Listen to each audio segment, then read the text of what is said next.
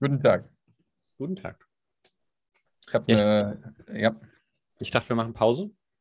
Wann? Jetzt? Podcast? Pause? Jetzt Letzte hast du Woche? doch wieder Lust, ne? Schon wieder. Ja, klar. Es hat sich ein bisschen was angesammelt. Ich muss es aber tatsächlich aufschreiben, sonst hätte ich jetzt schon wieder nichts zu sagen. Oder zumindest nichts Bereicherndes. Lappen. Ich habe mir, vorhin die- ich hab mir vorhin die Notizen angeguckt und habe gedacht, ach ja, okay, wow. Das fandst du spannend. Das wolltest du unbedingt erzählen. Vergangenheitsmarius, du junger Naiver. Nee, was ich aber gut finde, weil ich hier ein bisschen äh, unnötig Sonnenbrand hatte und ich will noch nicht so viel Sonnencreme benutzen, ist so eine UV-App. Und die zeigt dir Mhm. halt die Hochzeiten von UV an. Und ich versuche immer so die Hoch-UV-Zeiten dann zu vermeiden, draußen zu sein. Aber moderat halt trotzdem draußen zu sein, weil du willst ja trotzdem Vitamin D. Ähm, und hier ist dann niedriges UV in einer Stunde. Also das ist dann eh egal. Aber ich habe halt echt gemerkt, so Hoch-UV-Zeiten und dann um 16 Uhr bin ich dann so müde. Da geht dann gar nichts mehr. Der Tag ist dann kaputt. äh, hab ich, da habe ich, also auf Müdigkeit habe ich keine Lust und halt auf Hautkrebs. Aber in der Reihenfolge. Zuerst Mhm. Müdigkeit und dann Ja, ja, Hautkrebs. klar, macht Sinn. Zuerst Müdigkeit, dann kommt ganz lange nichts und dann kommt Hautkrebs. Hm. Ähm, ist nicht schlecht. UV. Gibt viele Apps. UV irgendwas. UV-Lens heißt sie. Das ist die Empfehlung. Haben wir irgendwie einen Code? Wir haben den Code Maris27. Kriege ich 5 Euro pro Anmeldung. Geil. Nee, ähm, Ja, was halten ja, aber davon? weiß man nicht irgendwie, also auch so, ja, okay, von 12, 1 bis vielleicht 3 oder so ist halt die Manch- Zeit, wo es am meisten ballert. Manchmal weiß man es, manchmal nicht.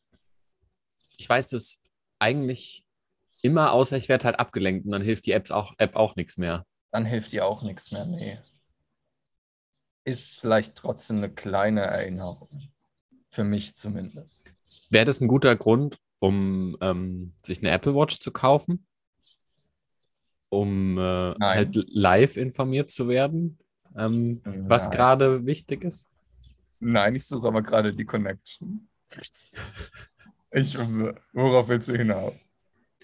Ich weiß nicht. Ähm, wir hatten es mal von, ähm, dass du mal darüber nachgedacht hast, dir eine zu kaufen, aber noch nicht so ganz. ähm, Jede Woche. Einmal. so nach dem Aufstehen, so, ah, ja, wir haben schon hart gearbeitet, so Ah ja. jetzt, Jetzt hast du dir schon verdient. Hä? Äh, nö. Nö. Aber Kopfhörer habe ich mir neu bestellt, was auch gutes Timing war, weil ich den einen AirPod im Fluss verloren habe. Oder am Fluss.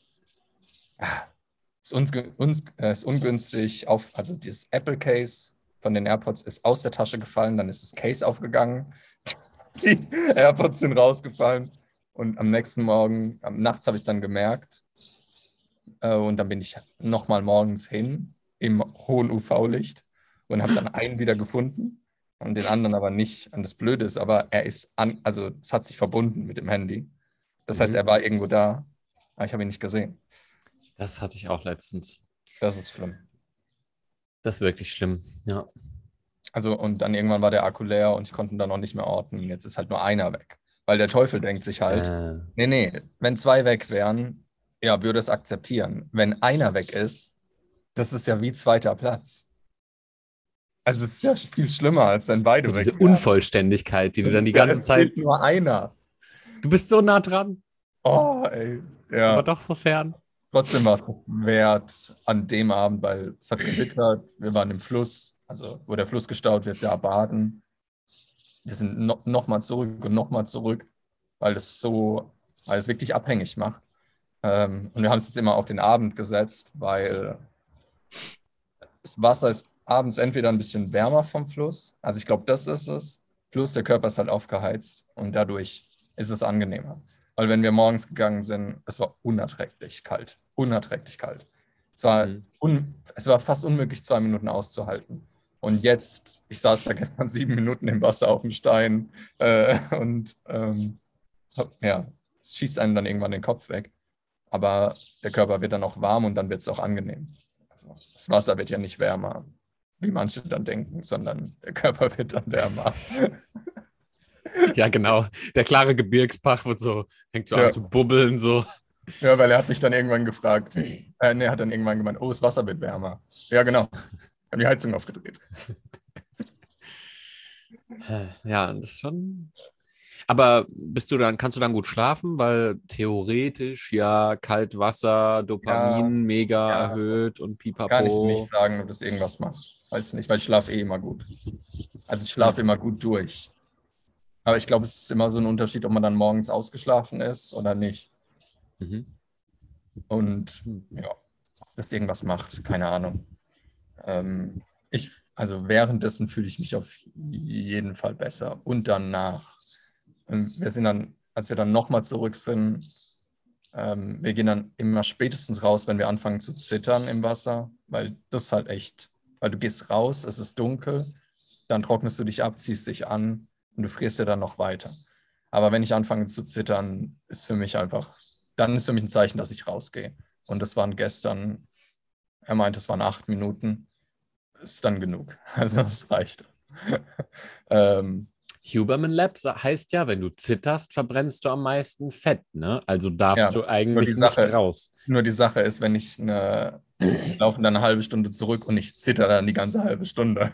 Ja, ist mega nervig, ja. Das kenne ich. Äh, Das ist auch an, super anstrengend und so irgendwie unangenehm dann auch, gell? Wenn man dann so super Ja. lange noch nachzittert. Ja. Ähm, also das Schlimmste sind halt die Hände.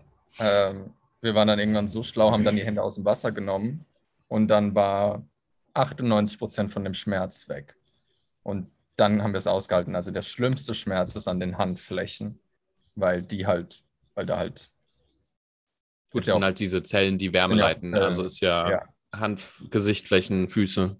Und da sind auch die, ist ja auch bei Huberman genau andersrum, dass du über die Handflächen dich abkühlst. Also ist ja auch logisch, dass die Füße und die Hände kalt werden. Dann haben wir es zuerst rausgenommen und mittlerweile machen wir einfach so im Wasser. Ähm, und dann wird es nicht kalt. Was? Ja, klingt gut.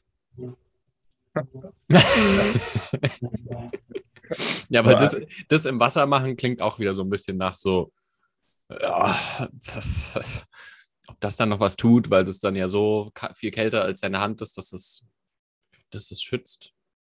Also die Handfläche ist zumindest verdeckt. Für mich macht das einen Unterschied dann. Ja, ich weiß nicht. Aber das, also ist halt Kann ich dir super nur cool, aus dass du Erfahrung diesen. sagen. Was? Ist nicht, nicht gut genug. Wo ist die Studie? Ähm, Ja. Wer sagt, dass das mit Handfläche besser ist? Hm. Aber ist schon cool, dass ihr den, also was, du hast gesagt, drei Meter weg, irgendwo da, äh, Wald, Berg und dann seid Oh ihr ja, da. Von hier sind es drei Kilometer und nochmal drei Kilometer zurück. Wie lange lauft ihr da? Eine Strecke? Wie lange? Mhm. Es geht halt nur einen Berg hoch, ist dann so nach 35 Minuten hin, 30 zurück oder so. Ähm, vorgestern war es geil, weil da war, war zu dritt und da war Sternenhimmel und du läufst halt durch den Wald. Und wir haben dann ein bisschen Taschenlampe angemacht, weil der, äh, weil der Weg manchmal ein bisschen weird ist und dir kloppt halt dann so ein dicker Stein an den Fuß. Äh, und dann haben wir Taschenlampe angemacht und hast du rechts und links so die beleuchteten Bäume gesehen und manchmal so blinkende Augen von Rehen Ah. oder vielleicht von Bären, keine Ahnung. Und oben dann Sternenhimmel, das ist schon geil. Wir- Also es ist irgendwie so, keine Ahnung, die letzte Woche waren zwar extrem viele Leute hier von dem Nomadenfest, aber irgendwie hatten wir alle, die dort waren, so das Gefühl, je mehr Natur man hat, desto weniger braucht man irgendwie Menschen. Weil irgendwie der Kontakt mit der Natur, als ob der schon irgendwas ausfüllen würde. Ähm, und dann hat man nicht mehr so das Bedürfnis, viel, extrem viel zu sozialisieren. Und, aber es gibt einem halt auch extrem viel. Ähm, allein im Wald zu sein, ins Wasser zu gehen, das ist schon, das ist schon geil. Also ähm, ist anders.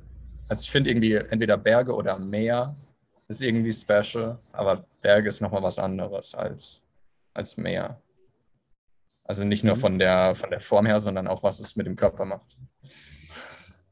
Mhm. Berge sind was anderes als Meer. Ja, aber ich finde auch, ich würde noch, also ich See finde ich auch teilweise special, je nach See. Wald auch cool. Aber so die vier Sachen so, finde ich schon nice. Wenn man davon zumindest so eins, zwei in der Nähe hat, dass man sich da so mit der Ja. Natur vollsaugen kann, ist schon ultra viel Ja. wert. Das ist auch irgendwie nie sättigend, als so Locals auf Madeira zum Beispiel, die jeden Abend ans Meer, weil es jeden Abend anders aussieht. Und die sagen dann nie, oh Meer, Sonnenuntergang. Kann ich auch nicht mehr sehen. Wenn du aber einen Film einmal gesehen hast, dann willst du ihn jetzt nicht nochmal direkt danach jeden Tag sehen. Ähm, für die nächsten Jahre. Also bei Natur ist es irgendwie was anderes. Ja, da eine, ich weiß noch, irgendwie als ich auf Korfu war, die, die Einwohner da, die waren so entspannt und äh, du hast gemerkt, die hatten keinen irgendwie Druck, so, ach, ich jetzt halbe Stunde am Meer und dann gehe ich zum nächsten Termin, sondern die haben dann da äh, den ganzen Abend gelegen und ähm, ihre dreistündige Mittagspause auch so ungefähr und ähm, ja, Wo waren da völlig. Griechenland, oder? Hm? Korfu ist Griechenland. Ja, ist die grüne Insel, also die hat halt auch, auch vulkanisch super viel Ah, schön. Schön. Mhm. Ja. Was wolltest du noch unbedingt erzählen? Ähm, ich hatte die Woche so ein bisschen Testosteronanflug. Ich habe dir so ein Bild geschickt, wo ich Ja. in, meine, in meine Hand gebissen habe. Und der Auslöser war einen Tag vorher, hatten, saßen wir so zu dritt zusammen und es waren halt so Zelte aufgebaut, wo es so spontane Talks gab von Leuten, die sich halt außerhalb von der Nomadenkonferenz anmelden konnten und konnten halt, halt über ihr Thema reden. Und ich habe auf einen Talk gewartet. Ah ja, da ging es um dieses FIRE Movement, äh, Financial Independence Republic, Republic Experience. Experience. Ja, das war es wahrscheinlich. Retire early, genau. Ähm, und da habe ich drauf gewartet, und wir haben gequatscht, saßen zu dritt zusammen und dann kam so ein Typ und hat sich halt, wir saßen auf zwei Banken, Bänken und er hat sich so an uns vorbei, so an uns vorbeigegangen und hat sich neben einen Freund von mir gesetzt. Und er hat ihn so komisch angeguckt, also der, den ich kannte, dass ich dachte, okay, er kennt ihn jetzt anscheinend auch nicht. Ist jetzt mega weird. Dann hat er sich hingesetzt ähm, und ich habe irgendwas gesagt, wie, ja, das und das finde ich ein bisschen problematisch in der Lounge. Das ist so ein Teil vom Coworking Space und er dann, was ist problematisch? Und ich, hey, sorry, wir unterhalten uns gerade. Also, jetzt sagt doch, also ich wusste, ich wusste nicht mal, wer er ist und warum er jetzt da sitzt. Ähm, und habe dann gesagt, sorry, wir unterhalten uns gerade, gib mir gerade mal einen Moment. Und dann habe ich versucht weiterzureden, dann meint er wieder, was meinst du damit? Und ich, ey, und ich habe dann innerhalb von drei Sekunden war ich so aggressiv, dass ich zwei Möglichkeiten hatte. Entweder die eine oder ich gehe weg. Und ich habe dann gesagt, ich, okay, ich gehe weg, der Talk geht jetzt los. Und bin dann weggegangen. Ähm, ich habe dann danach gehört, dass er noch 15 Minuten irgendwie geladen deswegen war, weil ich einfach weggegangen bin. Ähm, bei mir war es dann nach einer Minute wieder gut. Ich habe aber trotzdem gemerkt, wie, wie schnell das geht und dass ich gar nicht darauf vorbereitet war, darauf zu reagieren, dass ich auf einmal so aggressiv wurde. Und er hat mich nicht in irgendeiner Art und Weise getriggert. Also doch, er hat mich erstmal getriggert, weil ich es mega respektlos und unfreundlich finde, sich nicht mehr irgendwie vorzustellen und so weiter. Ähm, und dann einfach reinzureden. Mhm. Wenn sich drei Leute unterhalten, du kommst halt gerade dazu. Das ist an sich schon eine mega awkward Narzisstische Geschichte. ja, auf jeden ja, Fall. ja. Auf jeden Fall. Irgendwie hat er mich auf jeden Fall getriggert, aber eigentlich mh, macht mir das nichts aus, wenn mich jemand wegen irgendwas triggert. Und ich bleibe dann ruhig, aber in dem Moment ging er mir persönlich einfach auf den Sack. ähm, und es ging mir dann ein bisschen zu schnell, dass ich auf einmal so aggressiv wurde. Deshalb habe ich gedacht, gehe ich. War die bessere Alternative, ähm, anstatt da irgendwas Dummes anzufangen. Aber ja, ich war ein bisschen, war ein bisschen überfordert. Was hat der Mr. Testosteron denn da für einen Ratschlag? Wie, also du bist dann. Und das, wo du dir in die Hand gebissen hast, war am dann danach, Tag, als ich ihn als gesehen darüber. habe. Ah, als ich ihn gesehen habe. Und da ist er dann an mir vorbeigelaufen und ich habe es nicht gemerkt und habe irgendwie Musik gehört oder so und reicht mir dann in die Hand rein. Für irgendwie eine Minute oder so. Ähm, aber es ist auf jeden Fall jetzt gut zu wissen, dass das manchmal so schnell geht, dass Mhm. es nicht wie ich dachte, ja, du bist dann den ganzen Tag agro und willst jedem eine reinschlagen, sondern es gibt spontane Momente und da passiert es dann. Und das dann zu wissen, ist dann ganz gut mittlerweile. ähm, dass, dass ich nicht die ganze Zeit rumlaufe und jeden zusammenschlagen will, sondern dass es halt Momente gibt, wo es dann halt einfach aufkommt. Was ja mit Hormonen normal ist. Die sind ja nicht die ganze Zeit äh, aktiv. Aber anscheinend werden sie aktiv, wenn ich sie brauche. Ich meine, ist ja schon lustig, also ist ja schon gut, dass so die Gedanken quasi so bewusst sind dann zu dem Grad, ne? Weil bei vielen, Ja. viele Leute würden ja sagen, so, ach, ich habe nie Gedanken, dass ich irgendjemanden schlagen will oder so, sowas, ja. weißt du, so. Hm, ja. Ah, Okay, ein, ein, ein guter Mensch also. Ah, du bist das also, der Gute. Die ganze Zeit wussten wir nicht, wo der, wo der ist, dieser eine gute Mensch. ja, da ist er. Ähm, da ist er. Äh, Hm, ja, aber schon nee, lustig, wie schnell das aufkommt, so, ne? Und ähm, Ich war so überfordert in dem Moment. Das waren keine fünf Sekunden. Keine fünf Sekunden. Das war von nichts. Also von, ich war an dem Tag so ein bisschen Grundanspannung, aber nicht aggressiv. Also von normal so extrem aggressiv in fünf Sekunden. ähm, war, wo halt auch gerade alles dazu beiträgt, weil ich im Prinzip alles dafür tue, nicht bewusst, sondern ich es halt einfach, dass, dass so hormonelle Sachen bei mir halt einfach im Gleichgewicht gerade sind. Von daher, das hat nichts nur mit Ashwagandha oder so zu tun, sondern mit dem ganzen Konzept von alles, was halt dazu gehört. Äh, im ganzen Konzept von ich alles, was sagen, dazu weil dann, dann ratter ich wieder eine Liste runter und jeder denkt sich dann nur, ja, cool, ja, das ist also die Liste. Und ja, nee, weiß man ja, was, was das eigentlich ist. Äh, Was ist das? ja, ein, Äh, ja, Gut. aber es ist schon, schon witzig, so wenn diese Aggression aufkommt und man der aber gar nicht so. Also, ich meine, du gehst der ja nicht nach. Also, du, Nee. du merkst die halt und die hat dich dann so ein bisschen so deine Gedanken gehijackt, halt, so eine bestimmte Zeit lang. Aber das ist ja dann auch ruckzuck. Je bewusster du bist, halt so, umso schneller geht es ja auch weg. Ich hatte das auch letztens, wo mich einer angeschrien hat, so, ne, ich, ähm, ich laufe so über die Straße, ne, so Paul in seinem, in seinem Element. Und dann sehe ich so, irgendwie so ein Auto an so, auf so einem Kirchplatz stehen, wo du nicht parken darfst, ne? Und ich denke so, okay, da steht ein Auto, ja. hm. Und dann ist da so ein Typ, sieht so ganz ruhig da drin aus und auf einmal schreit der in sein Handy rein, ne? also so von, von gefühlt völlig zen da sitzen, schreit er auf einmal so richtig in sein Handy rein, ne? Und dann se- setzt er sich wieder zurück, ist wieder so ganz ruhig und dann schreit er wieder so mit Anlauf los, dass ich so denke, so, was ist denn mit diesem los? Der muss halt immer zwischendrin processen, damit er weiß, auf was er wieder so richtig schreien muss. So. Ne? Und ich, keine Ahnung, lauf so weiter, guck noch so mal zurück, lauf weiter.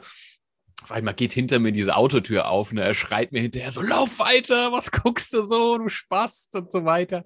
Ich, denk, ich gucke aus muss nach hinten und denke so, keine Ahnung, in welchem Film bin ich. Ne? Ich habe dann halt so, keine Ahnung, angefangen zu lachen, bin weitergelaufen. Ähm, habe aber trotzdem natürlich so die, die hormonelle Response halt gehabt. So von wegen so, ja, wir gehen da jetzt zurück und äh, zeigen dem Lappen mal, wo Ja. und so weiter. ja. Ähm, Aber ich dachte schon, dass. Oh nee, ich dachte es nicht, aber ich dachte schon. Nee, ich dachte es nicht. Äh, es hätte ja sein können, dass du schon, dass du das schon so kennst, dass du das fast gar nicht mehr merkst. Aber du merkst es schon noch, ne? ja, ich merke halt die, also den rein biologischen Aspekt Ja, halt, ja. weil Auge sieht irgendein Gefahrthema oder so und sagt, oh, mögliche Konfrontation. Hormone werden direkt ausgeschüttet, da kannst du ja gar nicht, äh, Ja, ja. Gar nicht irgendwie, also weiß nicht. In Ecki kommt vielleicht nichts mehr auf oder so. Ja, ich, was weiß ich. Ja, Aber wann hat der äh, denn Grund, aggressiv zu werden? Ja, eben. Also dem seine ganzen Jünger, die da um ihn sitzen und lächelnd Ja. nicken und Genau. seine Hand halten. Äh, Als ob die ihn anschreien würden. naja, aber ist ja vielleicht auch nicht so. Ich meine, hat er Ich auch gehabt, diese Geschichte im Restaurant mit dem Rollstuhlfahrer, Ja, der ja. dann gegen eine Kellnerin fährt und so. Äh, Also, also ich komme damit klar, dass das passiert, weil die Upside ist einfach besser. Also vor ein paar Jahren hätte ich nicht so reagiert. Da wäre ich dann, hätte ich dann zum Beispiel einfach nichts mehr gesagt und wäre sitzen geblieben. Oder wäre weggegangen und wäre passiv-aggressiv gewesen. Also mir ist es dann lieber, hm. aktiv-aggressiv zu sein, um mich danach nicht schlecht zu fühlen. Weil ich habe mich nicht schlecht gefühlt, ich habe nichts bereut oder so. Äh, als, als passiv-aggressiv zu sein und still zu sein und mich dann von ihm vielleicht auch noch fertig machen zu lassen, weil er merkt, dass ich passiv-aggressiv werde. Von daher ist mir das tausendmal lieber. Äh, es war nur inter interessant zu merken. Ich habe auch gar nicht mehr dran darüber nachgedacht, warum das jetzt passiert ist, weil es mir einfach nicht wichtig. Ja, genau, ja. Ähm, es, es kann sogar sein, dass es irgendein Trigger war oder so in dem Moment, aber alleine Grundrespektlosigkeit fand ich schon Grund genug, äh, aggressiv zu werden. Ja, Also ich meine, du bist ja, werden, du sondern bist ja auch nur gegangen. Also du hast ja dann nur, ge Ja, wahrscheinlich hat das auch gemerkt, dass du, dass Ja, du, er. er, dich irgendwie abfuckt und so. Ja. Und ähm, aber das rüttelt halt so Leute auch manchmal wach in die eine oder andere Richtung. Ne? Manche werden dann noch aggressiver und sagen, beziehen es halt auf sich und sagen, oh, der entwertet mich jetzt irgendwie. Mhm. Äh, aber manche werden dann auch so ein bisschen so äh, ruhiger und ähm, Ja, äh, ich gehe stark davon aus, dass es narzisstisches Verhalten war und dann denkt er auf jeden Fall nicht, dass es an ihm lag. Also ja, ja. ein Freund von mir hat jetzt, äh, zu dem hat er nichts gesagt, aber ich denke auch, weil er weiß, dass er mir das dann sagen würde und dann hat er sich so ein bisschen zurückgehalten, hat aber, er hat aber schon gemerkt, wie der andere noch ein bisschen aggro war ähm, Mhm. und mich die ganze Zeit angeguckt hat, was ich nicht gemerkt habe, weil ich mich extra mit dem Rücken zu ihm gesetzt habe. Nicht ganz mit dem Rücken zu ihm. Das wäre auch dumm gewesen. Weil ich hatte ein bisschen die Erwartung, dass er zu mir kommt, deshalb saß ich so seitlich zu ihm. Mhm. Ähm, und da, nach zwei Minuten war ich, äh, habe ich mich mit den anderen Leuten über ein anderes Thema unterhalten, da hat sich dann erledigt. Mhm. Er wäre schon wieder aggressiv hier. Ähm, Ja, ähm, weil da war, schon war cool. einen Tag vorher war nämlich eine andere Situation, wo jemand auch, wo, ich, wo man auch hätte denken können, dass er aggressiv ist. Wir saßen, mm, auf einmal mega angefangen zu regnen nach einem Talk abends und dann sind wir äh, äh, bei so einem Kiosk haben wir uns unter einen Schirm gesetzt Mhm. und dann kam so ein anderer Typ angerannt und dann haben wir uns kurz so vorgestellt und nicht so. Und er meinte dann, ja, er ist halb Spanier, halb Deutscher. Und dann meinte ich, oh, halb, halb. Also einfach so, ich habe es einfach so zusammengefasst und er, ähm, und er meinte dann nur, sei vorsichtig. Also, und ich dachte dann, hat er zu, war er zuerst bei mir ein bisschen unnötig aggressiv und dann bei den anderen beiden auch. Und wir sind einfach so ruhiger geworden, überhaupt nicht aggressiv, weil wir irgendwie gemerkt haben, dass mit ihm irgendwas nicht stimmt. Und in meinem Kopf hat direkt, mein Kopf hat direkt gesagt, oh, Dominanzspielchen. Ähm, weil ich dachte, irgendwas stimmt hier Mhm. nicht. Und dann so die nächsten zwei Minuten haben wir uns dann hingesetzt, nächste fünf Minuten. Ich dachte dann, ja, Dominanzspiel, Selbstbewusstsein, sowas. Und ich wurde überhaupt nicht aggressiv. Und er hat trotzdem immer so komische Kommentare gebracht, aber es war eher so ein, wie so ein Welpe, der so jemanden anspringt und so spielen will. Also es war nicht die Aggression wie bei dem anderen, was ich auch an meiner Reaktion gemerkt habe. Und dann hat er angefangen, äh, drüber zu reden. Also wir haben so ein bisschen angefangen, was wir gerade halt machen. Dann hat er gemeint, ja, ist jetzt halt gerade hier, um ein bisschen neue Leute kennenzulernen und auch um sein Unternehmen wieder anzufangen, weil er hat durch einen Krypto-Scam über 100.000 Euro verloren die letzten paar Wochen. Ich glaube ihm, so wie er es gesagt hat, er hat es nicht so gesagt, wie ich es gerade sage, aber so wie er es gesagt hat, glaube ich es ihm auch. Mhm. Also es ist so von, von 90.000 auf 3.000 Mhm. äh, runter. Und dann hat sich natürlich auch sein Verhalten erklärt. Also klar, dass man Ja. dann in so einer Situation, wenn man es nicht schafft, passiv-aggressiv ist und dann alle anderen ähm, ohne Grund ja, als Gefahr sieht und, und komisch Mhm. anmacht. Aber es war eine ganz andere Aggression als bei dem anderen Typen. Ähm, ich habe es dem überhaupt nicht übel genommen und wir haben Facebook ausgetauscht, haben uns die nächsten zwei Tage mega gut verstanden, obwohl der Start so komisch war. Aber ich- nichts davon habe ich ihm übel genommen. Und er hat sich auch entschuldigt und hat gemeint, hey, sorry, an dem Abend, äh, mir hat es ein bisschen die Leitung durchgebrannt. Keine Sekunde da bin ich aggressiv geworden. Obwohl er offensichtlich, aber er hat ja ohne Grund mich oder uns ähm, komisch angemacht. Es gab ja, wir haben ja nichts gesagt und nichts gemacht. Von daher war das eine ganz andere Situation. Ähm, was mir auch gezeigt hat, dass ich nicht einfach jedem gegenüber aggressiv werde, sondern dass es schon Unterschiede gibt zwischen jemand ist passiv-aggressiv und jemand ist respektlos oder aggressiv. Ja. Immer diese aggressiven, ey. Ja, Immer diese aggressiven. Männer halt. Also bei Frauen hast du das halt äh, komisch aggro werden. Also, Hm. hm. Aber schon, äh, ja, auch, weiß nicht, ich finde, du hast, du hast auch gut ge, auch gelöst. So, ich finde, ich versuche immer so die Pose, also die, wenn ich dann das Verhalten eingehe, obwohl ich die Aggression merke, also ich, ich äh, ergreife das Verhalten, was ich mir wünsche, was ich für sinnvoll halte, tatsächlich in so einer Situation, dann versuche ich immer danach mir noch so ein bisschen so, also ich bin ja dann noch in den Emotionen drin, spüre noch die Aggressivität, aber ähm, merke dann so, ja, zum Beispiel, was du gemacht hast, einfach wegzugehen oder so, äh, oder das so an sich vorbeigehen zu lassen und damit halt nicht in äh, Interaktion zu treten mit diesem mhm. äh, Quatsch dann in dem Moment, der sich da in der Gedankenwelt abspielt von der Person. Man kann es ja auch nicht lösen in dem Moment. Was soll ich denn? Ja, also was. Wenn derjenige ja. aggressiv ist, also soll ich jetzt auf ihn einreden oder was? Ja, sei weniger aggressiv. ah, danke. So funktioniert es. Entspann dich, Akzeptanz. Ah, toll. Geh doch mal ins Kalt, geh doch mal ins Eiswasser baden. Mhm. Ja, einfach äh, länger ausatmen als einatmen, dann beruhigt ja, genau. sich dein überaktives Thread-System und dann, kann, dann wirst du vielleicht wieder zum normalen Mensch. Was? Vor allem, wir wissen selbst, wie eines aggressiver macht, wenn jemand zu einem sagt, beruhig dich mal. Ja, sei nicht so, wie du gerade bist. Ja. das ist das Rezept. Ja, sei mal entspannter, sei mal nicht so aggressiv. Ja. Hätte jemand noch aggressiver gemacht. Ähm, was, was, was ich ein bisschen drüber nachgedacht habe, ist, wenn, weil, weil es waren ziemlich viele Menscheninteraktionen die Woche und ich finde es ziemlich spannend, dass ich unterschiedliche Dinge über mich selbst lerne, wenn ich sehr viel alleine bin, als wenn ich unter Menschen bin. Also es ist immer so ein bisschen, für mich war das so ein bisschen testen, ob das, was ich so alleine verarbeitet habe, ob das auch in der Menscheninteraktion funktioniert. Weil wenn es dann funktioniert, dann hast du es verarbeitet. Wenn es mit Menschen nicht funktioniert, äh, man ist immer komfortabler, wenn man alleine ist. Es ist schwer, sich zu Hause alleine zu triggern.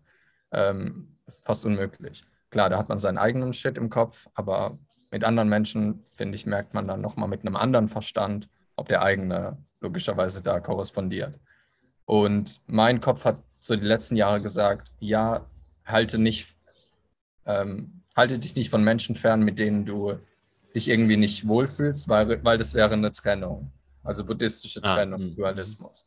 Und mir ist aber irgendwie aufgefallen, dass wenn ich aber in eine Situation gehe, wo ich mich unwohl fühle, dann ist das eine Trennung. Nicht, wenn ich mich von Menschen fernhalte, weil ich mich da nicht wohlfühle. Also mir kam es eher so vor, als ob mein Verstand das als ähm, Mittel benutzt hätte, um mich in Situationen zu bringen, wo eine Trennung stattfindet. Nämlich mit Menschen, mit denen ich eigentlich mich aus irgendeinem Grund nicht wohlfühle. Ähm, von daher, und dann kommt halt auch wieder dieses guter und böser Mensch rein, wo man dann denkt, man ist ein böser Mensch, wenn man mit anderen Menschen nichts zu tun haben will und dann sagt, und dann kommen wieder irgendwelche Psychologen rein und sagen, ja, vielleicht hat er was bei dir getriggert, was du einfach noch nicht verarbeitet hast nee, vielleicht fühle ich mich mit den Menschen wirklich einfach nicht wohl und muss nicht die ganze Zeit irgendwie austesten, welche Trigger bei mir noch bewusst gemacht werden müssen. Ähm, wie siehst du das? Also siehst du das, dass das irgendwie eine Trennung wäre, wenn man dann sagt, man fühlt sich mit Menschen nicht wohl und hält sich dann von ihnen fern? Das voll, ich weiß nicht, das voll die schwere Frage, weil ich glaube, die, du könntest nur anders handeln, wenn du, wenn du deinen, also wenn du dich völlig selbst auflöst. Also das ist wahrscheinlich dieser buddhistische Anspruch zu sagen, ähm, keine Ahnung, solange es dich noch triggert, bist du noch nicht eins mit allem, weil triggern kann dich nur was von extern kommt. also wenn du erleuchtet bist, dann äh, fühlst du dich ja nicht mehr getrennt. Äh, und das ist halt so der höchste Anspruch dann da im buddhistischen, was halt völlig impraktikabel ist in unserer äh, Welt oder ich weiß nicht, ist jetzt auch nicht so, dass du und ich irgendwo in einem Kloster sitzen und 20 Stunden am Tag meditieren, um jetzt möglichst schnell uns selbst aufzulösen oder weiß der Henker, was da, äh, was das ist. Ja, und von daher, ich weiß nicht, finde ich schon sinnvoll irgendwie zu sagen, man muss jetzt nicht jede Situation, die einem wahnsinnig viel Energie kostet, äh, aussitzen, Ja. Also, Zumal es halt auch nicht immer ein Trigger ist. Es kann einfach sein, dass irgendwas in dir sich mit demjenigen nicht wohlfühlt, sagen wir mal auf der Selbstebene. Aber es ist natürlich schwer, das auseinanderzuhalten.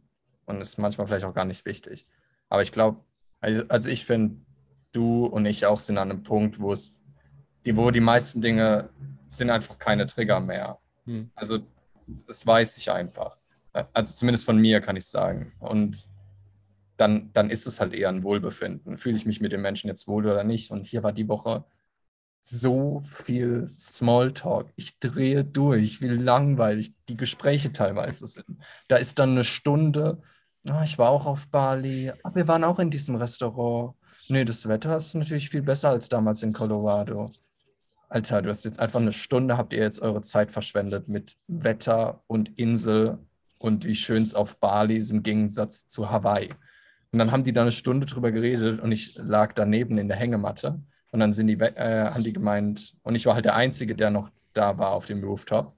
Und dann haben die gemeint, ja, wir gehen jetzt was essen. Und ich habe nur gedacht, bitte fragt mich nicht. Ich will nicht mit euch dabei sein. und sie sind gegangen und es war das, und in mir waren, ist nichts angesprungen, was gedacht hat, oh, ich werde gerade ausgeschlossen. Ich war froh, dass sie mich nicht gefragt haben. Weil normalerweise, wenn dann eine Gruppe geht und sie nimmt dich nicht mit, fühlt man sich erstmal ausgeschlossen. Ich war aber so froh, als die Tür dann zu war und sie waren, weil es einfach so nichtig war. Es war so unwichtig. Ähm, und da dachte ich mir dann, nichts hat mich dabei jetzt getriggert, dass sie jetzt über, dass sie leere Unterhaltungen haben. Ich wollte einfach nur nicht dabei sein. Aber es ist kein Trigger. Ich, ich hätte mich einfach nur unwohl gefühlt, wenn ich mitgegangen wäre. Hm. Ja, voll. Und da, und da, hätte ich mich dann wieder, da hätte, das hätte ich dann das eher wie wäre, Trennung angefühlt. Ja, das Und wäre dann wieder ja eine Separation von deinem Selbst, was du. Ja, genau. Also, Genau, das meine ich, ja. Ja. ja. Ja, das kann ich voll, voll gut nachvollziehen. Hatte ich auch irgendwie eine Situation diese Woche, wo ich mit ähm, Freunden gechillt habe, aber dann einfach gemerkt, ähm, so die Gespräche wurden so sehr, wir müssen jede Lücke zwischen den Wörtern möglichst schnell gefüllt kriegen mit egal was wir gerade halt greifen können und so. Und das ist natürlich auch irgendwie völlig fein. Ähm, aber da bin, da merke ich dann auch ab und zu so, ja, also ich habe dann auch gesagt, so, ja, ich, keine Ahnung, ich, ich gehe jetzt mal da in die Ecke, mache ein bisschen Yoga, ne? Lasst euch nicht stören, so ungefähr. Quatscht halt weiter so. Und die haben dann weiter gequatscht, aber sind auch so ein bisschen irgendwie wie so ein kleiner, äh, weil das die so ein bisschen gespiegelt hat. Ähm, das haben sie mir auch im Nachhinein so gesagt, dass sie so das Gefühl hatten, so ja, ich, ähm, ja, dass sich da dann jemand nicht wo wohl fühlt oder so, dass sie halt merken, dass ich sage, okay, und dann habe ich gesagt, ja gut, aber das ist doch überhaupt nicht euer Bier. Also das Wir hat ja, nicht dafür verantwortlich. das hat ja, das hat ja nichts mit eurem Selbst zu tun, sondern ihr macht irgendwelche Dinge und ich bin für mich verantwortlich. Und dann gehe ich da hin und das ist kein Statement über euch, sondern Nee. nur ähm, meine Erfahrung, wo ich sage, okay, ich, medit- ich stretch da jetzt. Und danach war so die Frage, so, ja, was machst du jetzt? Und ich so, ja, ich gehe spazieren. Ähm, ah, cool, ich würde, würde auch gehen. Und ich so, ja, aber ich habe gerade Lust, eine Runde alleine zu drehen, einfach so ein bisschen durch die Nacht zu spazieren. Ah, okay, ähm, ne, und ich so auch jetzt wieder, ne? Das ist kein Statement über dich. Oh Gott, dass man das immer dazu sagen muss. Oder zumindest, wenn man merkt, dass die anderen eine Reaktion ja, haben. also ich mache es ja nicht, bei den die meisten Leute lasse ich ja dann irgendwie Ja. einfach in ihrem Saft sitzen, Ja. ähm, was auch irgendwo richtig ist. Ich kann ihnen auch nichts geben, aber bei manchen, ähm, denen nehme ich dann halt so ein bisschen die Stress-Response, indem ich halt nochmal kurz bewusst werde mit denen und halt sage, das ist keine Aussage über dich oder mich, gerade wenn ich bei Leuten weiß, dass sie da, äh, keine Ahnung, viel so Ablehnungsthemen in sich haben, wo das Ja. dann getriggert wird und so. Ja, auch nicht absichtlich triggern, das ist ja nicht Nee, es ist schon okay, dass die getriggert werden, aber die dürfen Ja, ruhig zart genau. getriggert werden und dann kann Ja. man auch sagen, ah, merkst du das? Und äh, die Person merkt es dann auch jetzt schon immer wieder und sagt so, ah, das ist jetzt schon wieder in mir aufgekommen, aber ich achte immer mehr auf diese Gedankenmuster und kann die dann schneller fallen lassen. Und ich so, ja, super fein und jetzt gehe ich spazieren. und dann, äh, Und gerade, aber gerade bei, gerade bei dem Thema mit diesem Selbstständigsein und wie auch immer man das nennt, Autonomie ausleben, Mhm. habe ich hier zwei Leute, die so heftig davon getriggert werden, dass sie mich andauernd, wenn sie mich sehen, nerven sie mich damit. Die Woche meinte dann der eine, der davon am meisten getriggert wird, der dann auch die Tage meinte, also ich verstehe immer noch nicht, was du beruflich machst. Okay. Das ist jetzt, also erstens ist es jetzt das nicht ist okay Problem. für mich. Zweitens, warum ist es so beunruhigend? Ich weiß über Menschen, die mir relativ nahestehen, egal hier, ob hier oder im realen Leben, also außerhalb von hier, weiß ich es teilweise bis heute nicht ko äh, konkret, was sie machen, aber das beunruhigt mich jetzt nicht, weil ich nicht davon ausgehe, dass sie irgendwie Serienmörder oder so sind und mich nachts irgendwie mal abstechen wollen. Ich verstehe aber diese Beunruhigung, jemanden nicht greifen zu können und dann ähm, das Gefühl zu haben, du verstehst es nicht und der Verstand will es ja aber greifen können. Das heißt, es, es wäre für ihn natürlich viel beruhigender, wenn ich ihm einen konkreten Job geben würde, wie zum Beispiel Hedgefondsmanager bei der und der Bank und ich mache das und das. Ah, gut, jetzt weiß ich's. Endlich Ähm, weiß ich, was der ah. Marius ist. Jetzt Endlich. Vor allem, überleg mal, das wäre eine Lüge. der würde, er würde dann, er würde es dann, er würde nicht die Realität greifen, sondern einfach nur, sein Verstand würde irgendwas nehmen, was ich sage. Hm. Wir hatten ja, da komme ich gleich zu. Äh, Und dann, das, was, ich- dann kam er die Woche zu mir und meinte, ja, wir spielen jetzt in der Launch äh, Switch, aber nur wenn du Lust drauf hast, ne? Du darfst auch was anderes machen. Meinte ich, ja, das Ah. brauchst du mir aber nicht zu, brauchst mir aber nicht zu sagen, also muss mich nicht dran erinnern. Ja, wie gesagt, ich sag's dir einfach nur und du machst dein Ding. Okay, danke für die Erinnerung. So, wo ich gedacht habe, wow, krass, äh, wie einfach. Ich habe hab dann- ich, ich existiere einfach nur. Ich finde es dann immer lustig, wenn, wenn sowas dann öfter aufkommt, ne? Weil das sind ja so Leute, die machen das immer wieder und kommen dann immer wieder so, ja, aber ne, also ich, ne, nur dass du weißt, du bist frei. Ah. Danke. Ah. Und aber ich sage dann oft schon, also entweder mache ich so, ah, und guck, und guck dann einfach nur zurück, weil dann die Person so merkt, so, ah, ich habe es schon wieder gemacht, ne? Und ja, ja, genau, du machst Ja. natürlich dein Ding. Und dann irgendwann, irgendwann fällt es so komplett weg. Und damit fällt auch bei der Person so ein bisschen dieses weg, okay, den kriege ich halt äh, nicht in diese Box. Ja. Aber es ist irgendwo trotzdem okay, dass er nicht in der Box ist und dann entspannen die sich so ein bisschen. Ich, ich verstehe es ja, dass, dass, dass das so viel triggern kann, wenn man noch so, also vor allem wenn man stark kontrolliert ist, ist es ja eine, bist du ja dann eine Gefahr für denjenigen, oder es fühlt sich für denjenigen so an, als ob er die Kontrolle über sich verlieren würde, wenn er jemanden wahrnimmt, der sehr autonom ist. Und dann springt natürlich sein Verstand an und sagt, ja, also das machen wir auf keinen Fall. Jetzt greif ihn an. Was ja- Marius, sag doch endlich mal, wer du bist. was ja typisch Externalisierung ist. So jemanden nicht greifen können, ist überhaupt keine Kontrolle haben.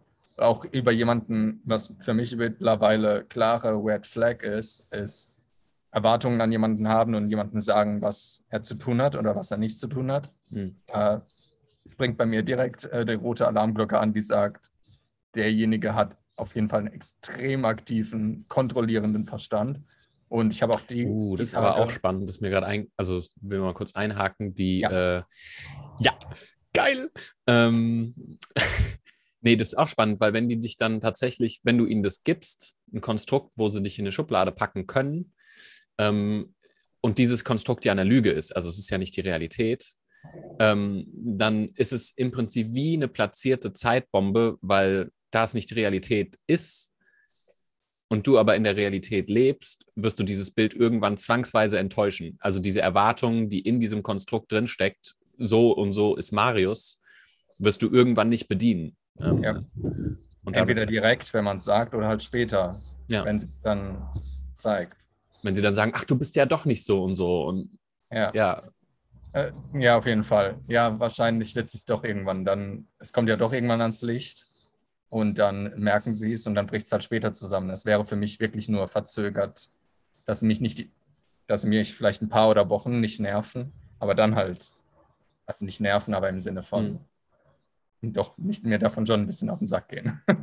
ähm, und hier ist einer, der Mhm. denkt irgendwie, er müsste mir mit seiner, er müsste irgendwie meine Mutter spielen, wobei selbst meine Mutter nicht so mütterlich ist und mir sagen, dass ich Sonnencreme auftragen soll. Das ist jetzt so sein Ding geworden.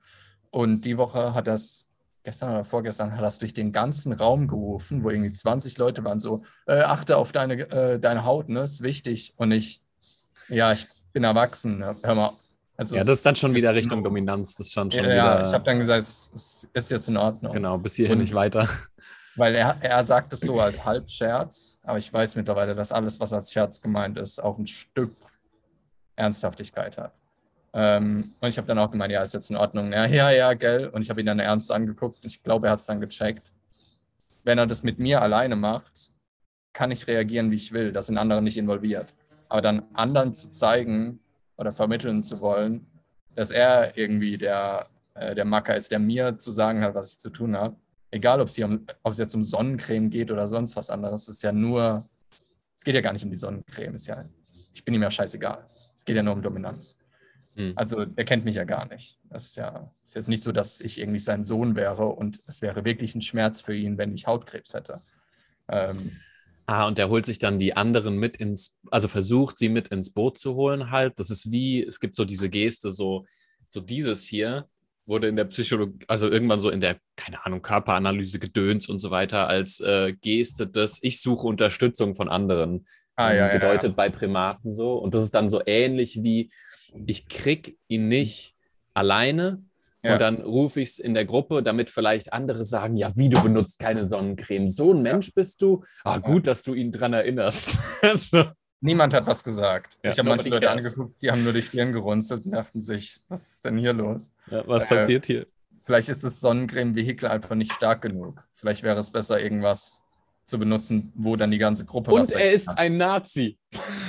Ja, das ist ja jetzt. Also das mit der Sonnencreme, das lassen wir noch durchgehen. Ja, ich hatte, ähm, war jetzt hier ist gerade Fest in Darmstadt. Und da haben wir so, äh, habe ich ein paar Freunde getroffen und die kannten noch irgendwelche Leute, die dann so dazu getröppelt sind, so lauter lose Bekanntschaften. Und da saß, saß auch einer dabei, so ähm, ne, Glatze, voll tätowiert, irgendwelche nordischen Tattoos und so. Und er hat aber schon sehr klar gemacht, dass er das auch völlig okay findet, dass er ähm, oder fast begrüßt, dass sein Look ähm, ein Nazi-Bild bei Leuten triggert. Und du hast so gemerkt, so der hatte so, so eine richtig krasse Identität, die er sich da irgendwie aufgebaut hat, so mit äh, das und das bin alles ich und das muss ich den Leuten ganz viel erzählen. Guck, das bin ich und das bin ich und so bin ich. Und ich war völlig ermüdet nach zwei Minuten und habe dann gedacht, so, ja gut, ich setze mich jetzt hier hin und meditiere. Und ich war mit meinem Nachbar da und dem ist es aufgefallen, weil der so sehr hochsensibel ist und hat mich dann danach äh, angesprochen, gemeint, ja, Paul, ja, wie war das für dich? Ich habe gemerkt, du hast voll abgeschaltet. Ich so, ja, das ist für mich zurückkommen zu dem, ähm, was machst du mit Leuten, die dich irgendwie so auf eine gewisse Art und Weise ähm, triggern oder für dich nicht so angenehm sind und so. Also ich klinge mich dann teilweise halt auf der Ebene komplett aus, wo es mir unan, also wo es mir halt, wo ich merke, auf der Ebene möchte ich gar nicht mit ihm reden, ich will sein Ego gar nicht stärken und dann auf diese Geschichten, diese Heldengeschichten oder so eingehen. Äh, und dann mache ich halt irgendwas anderes. Und wenn es in die Wolken gucken ist so und halt Wolken Ja. angucken, keine Ahnung. Ja. Dann bin ich halt da und es fällt halt dann schon irgendwie teilweise auch auf, ne? Weil ich halt viel ruhiger bin als ähm, dann so die generelle Gruppendynamik, die da gerade so läuft. Aber mir ist es halt Bums. Und, ähm, Ja. und ich merke halt auch, dass die Leute, die, mit denen ich gut klarkomme, ähm, das auch akzeptieren, teilweise dann mitmeditieren oder so. Oder ähm, Aber du bist noch bei ihm geblieben oder bist du dann weggegangen? ähm, ich bin erst nochmal geblieben, weil das war so eine Sitzkreisrunde und er hat mich jetzt nicht genug gestört, dass es, ähm, dass es das ausgemerzt hätte, den Spaß, den ich mit den anderen irgendwie so potenziell hatte und hatte. Ähm, ja, aber ich wäre auch gegangen. Also irgendwann später haben wir dann, ähm, war er noch da und eine Freundin irgendwie, nachdem so ein paar Leute gegangen sind. Und dann habe ich halt relativ schnell gesagt, so, jo, ne, ich mache mich jetzt, ich laufe jetzt noch ein bisschen durch die Stadt. Viel Spaß noch. Ja. Aber auch überhaupt kein Illwill, also kein, kein, kein ich hatte Nee. überhaupt keine, ich fand den nicht blöd oder so. Ich Ja. fand es halt nur, es ist halt irgendwie anstrengend, wenn jemand so nur in seinem Selbstkonstrukt halt Die faselt. Alternative wäre gewesen, dass du dann total ermüdet gewesen wärst, weil du ja auch, dein Ego wäre dann auch angesprungen und du hättest dann da mitgespielt. Ja, ja, genau. Also ich hätte dann angefangen, da über seine Dinge zu reden oder, oder versucht, meine Dinge, irgendwelche Genau. Dinge selber zu erzählen, von wegen, ah, Ja. aber guck mal hier. Und ähm, ja, Tage Ja. sind kurz. Ich, ha- ja, das Leben ist kurz. Äh, Patience is for those who can afford to wait. das ist geil. Ja, ist nicht schlecht. nicht schlecht. Weil hatte auch paar schöne immer Sachen. dieses, immer dieses Patience, Patience, ja, hast du dann echt so viel Zeit, immer Ja. auf alles zu warten? Ja, so auf was wartest du dann genau? Ja, genau. Ähm, ich hatte nämlich so eine ähnliche wie bei deinem, wie bei dem Tä- Tätowierten. Hatte ich ich habe nur zweimal mit ihr direkt was zu tun gehabt, die ist die Veranstalterin von dem Fest hier. Beim ersten Mal hat sie darüber geredet, wie sie so die nächsten zehn Jahre planen will. Das habe ich, glaube ich, erzählt, mit Nomade sein und Kinder bekommen. Und Mhm. das hat sie dann der Gruppe erzählt. Und die Leute saßen da und haben ihr zugehört. Und ich habe dann auf so einen Ziegelstein auf der anderen Seite geguckt und habe den halt angeguckt. Und das war die erste Situation. Die zweite war vor drei, vier Tagen, hat sie sich an den Tisch zu einem Freund zu mir gesetzt und meinte so, habt ihr gerade kurz Zeit? Kann ich gerade kurz reden? Ich habe gemerkt, dass sie mega aufgebracht ist.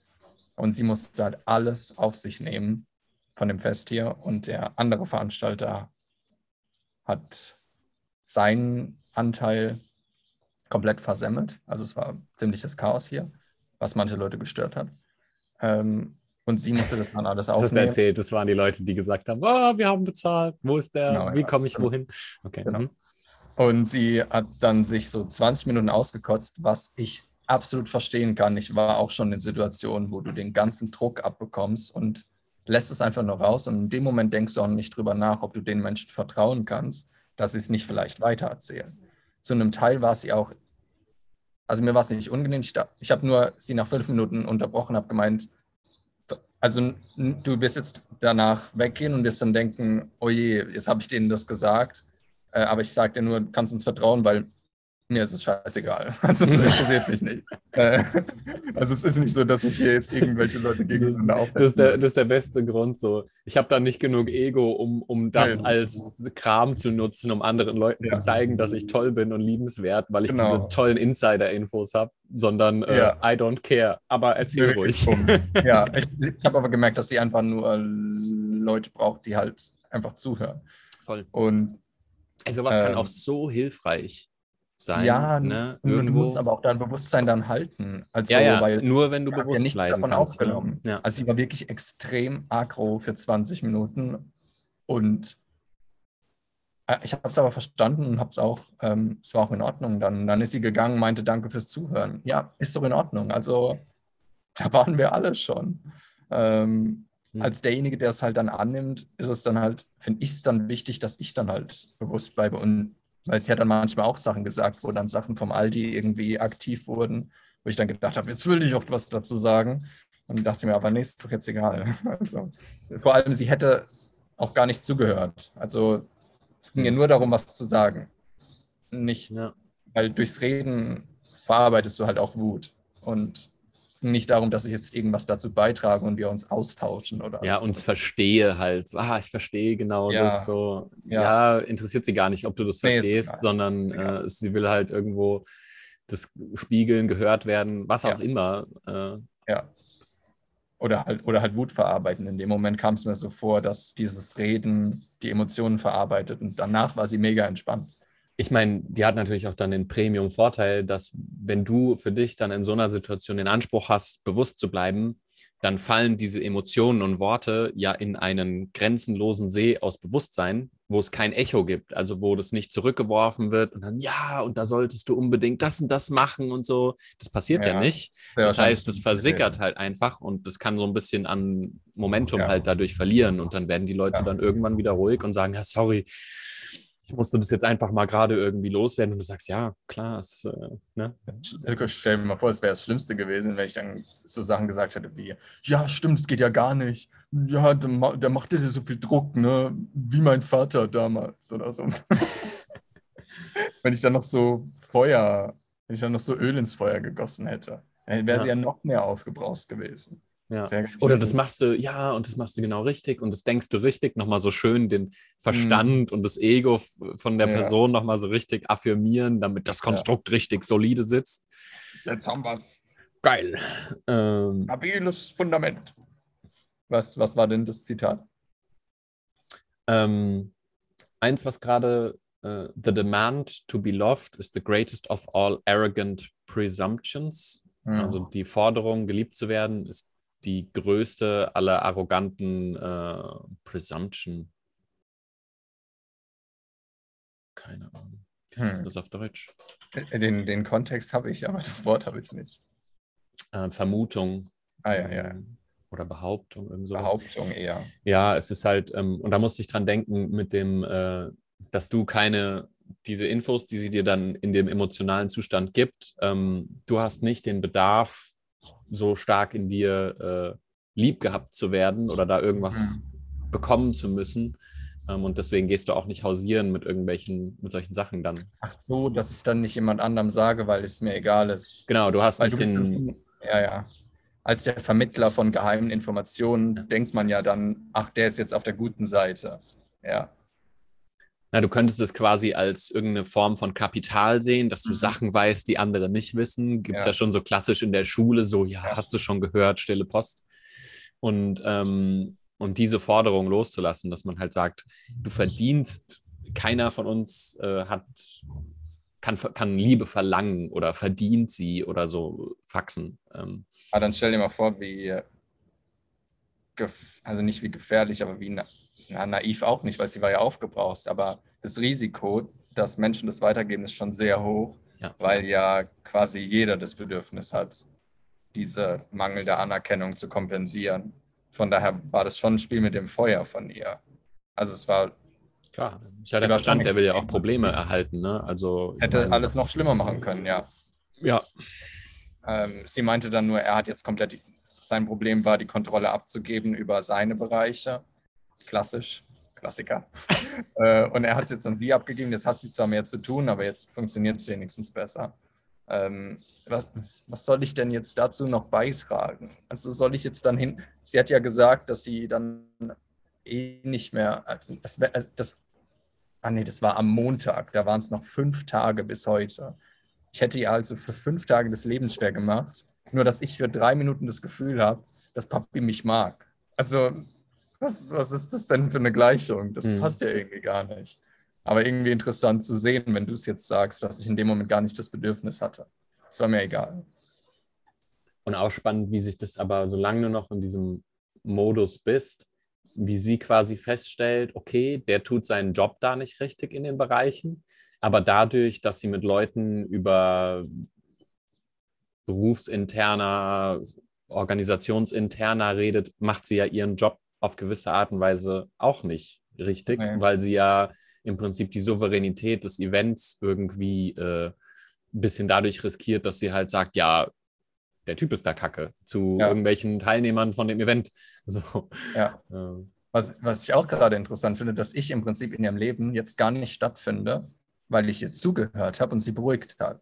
Ich war einfach nur kurz da, sie hat geredet, aber ich finde nicht mehr für sie statt. Wenn ich das weitergegeben hätte an irgendjemand anderen und hätte sie verpetzt, würde ich in ihrem Leben stattfinden. Also scheint irgendwie der, der Drang höher zu sein bei jemandem im Leben, weil sie wird sich nie wieder an den Abend erinnern, als sie sich hingesetzt hat und der Marius einfach nur da saß und nichts gesagt hat. Ich denke nicht, dass für sie das irgendwas Besonderes war. Also das, weil ich habe ja keine Ratschläge oder so gegeben, weißt du? Ich finde, was, was mir da gerade in den Kopf geschossen ist, dass sie wahrscheinlich in dem Moment, also oft sagen in so Situationen so Leute ja auch dieses klassische so Danke fürs Zuhören oder es hat mir gerade so viel bedeutet, dass ich ja. das erzählen konnte oder so oder teilen konnte oder sich gehört fühlen. Ähm, und das heißt, die merken dann in dem Moment schon, dass das irgendwas Wertvolles war, aber dann kommt sofort der Verstand zurück und versucht es irgendwie festzumachen im Sinne von, ja, ich musste das jetzt mal gerade erzählen und dieses, ähm, diese Facette, dass du da gar nichts hinzugefügt hast, ähm, geht dann halt relativ schnell unter, weil da ist ja nichts passiert. Ja, also man genau. sieht dann rückblickend nicht, ah, da ist dieses krasse Ding passiert. Er hat mir nichts gegeben.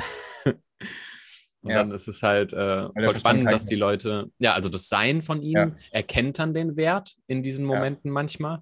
Aber dann kommt sofort der Verstand wieder und sagt, ja, das war jetzt gut aus den und den Gründen, ähm, weil man muss die Sachen erzählen, damit ich verstehen kann, welche Schritte ich jetzt gehen muss und bla. Und, äh, ja, das auf jeden Fall ich habe die Woche angefangen mit einem Buch, was ich seit Jahren anfangen wollte. Ähm, es gab es aber immer nur als äh, gedrucktes Buch und nicht als E-Book. Das heißt Halfway Up the Mountain von Maria Kaplan. Mhm. Ähm, der Titel sagt im Prinzip alles. Also, dass manche schon annehmen, sie wären leicht oder vollständig erleuchtet und dass ja. das nur der Trick vom Verstand ist, sie davon abzuhalten, weiterzugehen. Und ein gutes, was zu dem auch passt, ein gutes Zitat war, ähm, The enlightened state doesn't presume itself to be enlightened, ego presumes itself to be enlightened. And since most people are identified with their ego, individuals also presume themselves to be enlightened. Also mhm, ja. du kannst gar nicht wissen, was Erleuchtung bedeutet, aber der Verstand macht daraus ein Konstrukt wie aus allem, aus Glück, Selbstbewusstsein, Selbstwert und so weiter. Und dann sagt er, ja, du hast es jetzt erreicht. Das ist jetzt dein Konstrukt. So fühlt sich's an. Ähm, unendliches Glück und Freude und alle Farben sind total hell. Aber das funktioniert ja nur, weil der Verstand was aus einem Konstrukt machen kann. Erleuchtung an sich ist ja kein Konstrukt wie Glück oder mhm. Seelenfrieden oder was auch immer. Man erlebt es ja einfach nur. Aber das ist halt spannend, wie, wie er dann auch daraus, natürlich, weil das ja seine größte Gefahr ist, ein Konstrukt macht, um zu sagen, so, du hast es jetzt geschafft. Bis hierher und nicht weiter. Jetzt ist alles erreicht. Ähm, und dann, und dann Das geht man nicht schön weil gesagt, dann ja. denkt, man hat es geschafft. Ja, das hast du echt schön gesagt. Also auch so mit dem, dass du halt nicht, das ist so ein wichtiger Satz quasi, so, also, naja, so wichtig ein Satz sein kann, dass du nicht wissen kannst, wie Erleuchtung ist. Genau, ja. Das ist halt so ein, so ein Schlüsselding, wo man sagen kann, so, ja, okay, das ist ein relativ einfacher Satz so, aber ähm, Und da kommt auch mein innerer Kindartikel dazu. Mit, du weißt gar nicht, was es bedeutet, wenn dein inneres Kind integriert ist. Und dann nimmst du ein Konstrukt und sagst dann, jetzt habe ich die Übung gemacht und jetzt höre ich so ein bisschen eine Stimme in meinem Kopf, die sich anfühlt wie ein inneres Kind und ich bin jetzt total verspielt und mein Leben ist jetzt total leicht. Aber was ist der Referenzwert? Wenn du es gar nicht weißt, was es bedeutet, wenn es funktioniert. Aber das ist, das, das, das die perfekte, das perfekte Mittel vom Verstand, ein Konstrukt daraus zu machen und dann zu sagen, jetzt hast du es geschafft. Ja, weil, weil Wissen halt nur auf Inhalten beruht und ähm, so ein Erleuchtungszustand, whatever, halt kein Inhalt ist. Also das ist halt nichts, was du außerhalb von dir finden kannst als Wörter, wo du sagst, ah, jetzt habe ich endlich verstanden. Ähm, weil du kommst ja quasi erleuchtet auf die Welt auf gewisse Art und Weise, so als Kind. Und dann wird dir halt Verstand addiert. Das wäre dann quasi unlogisch zu sagen, aus dem, was später hinzugefügt wurde, kann ich jetzt eine Erleuchtung zurückbasteln, die eh schon da war. So, wie soll das, Ja. äh, wie soll das gehen? Also, wie wenn ich dir abends sage, ja, heute war ich glücklich und du sagst dann, ja, was hast du gemacht? Also ich habe morgens vier Eier getrunken. Ähm, dann war ich ganz kurz auf der Arbeit, aber nur 30 Minuten, nicht zu lange arbeiten. Viel spaziert in der Sonne, aber nicht in UV-Licht. mhm. Und abends waren wir noch im Eiswasser und du dann, perfekt. Aber Ach, deswegen. Also, wenn ich das dann mache, dann Ja. werde ich auch erleuchtet. Und das Problem ist, dass der, der das sagt, das bin nicht ich, das ist mein Verstand. Und zumindest habe ich so die Theorie. Weil warum würde ich es sonst sagen? Ich würde es dir sonst nicht erklären, sondern würde dann zu dir sagen, geh in die Erfahrung, anstatt mich zu fragen, eine Lösung zu haben. Und der, der das hört, bist auch nicht du, weil du an sich kannst gar nicht, also nur dein Verstand kann Worte aufnehmen und dann ein Konstrukt daraus machen. Das ist ja das klassische Methodending. Weil nur dein Verstand hört Worten zu und macht daraus Konstrukte.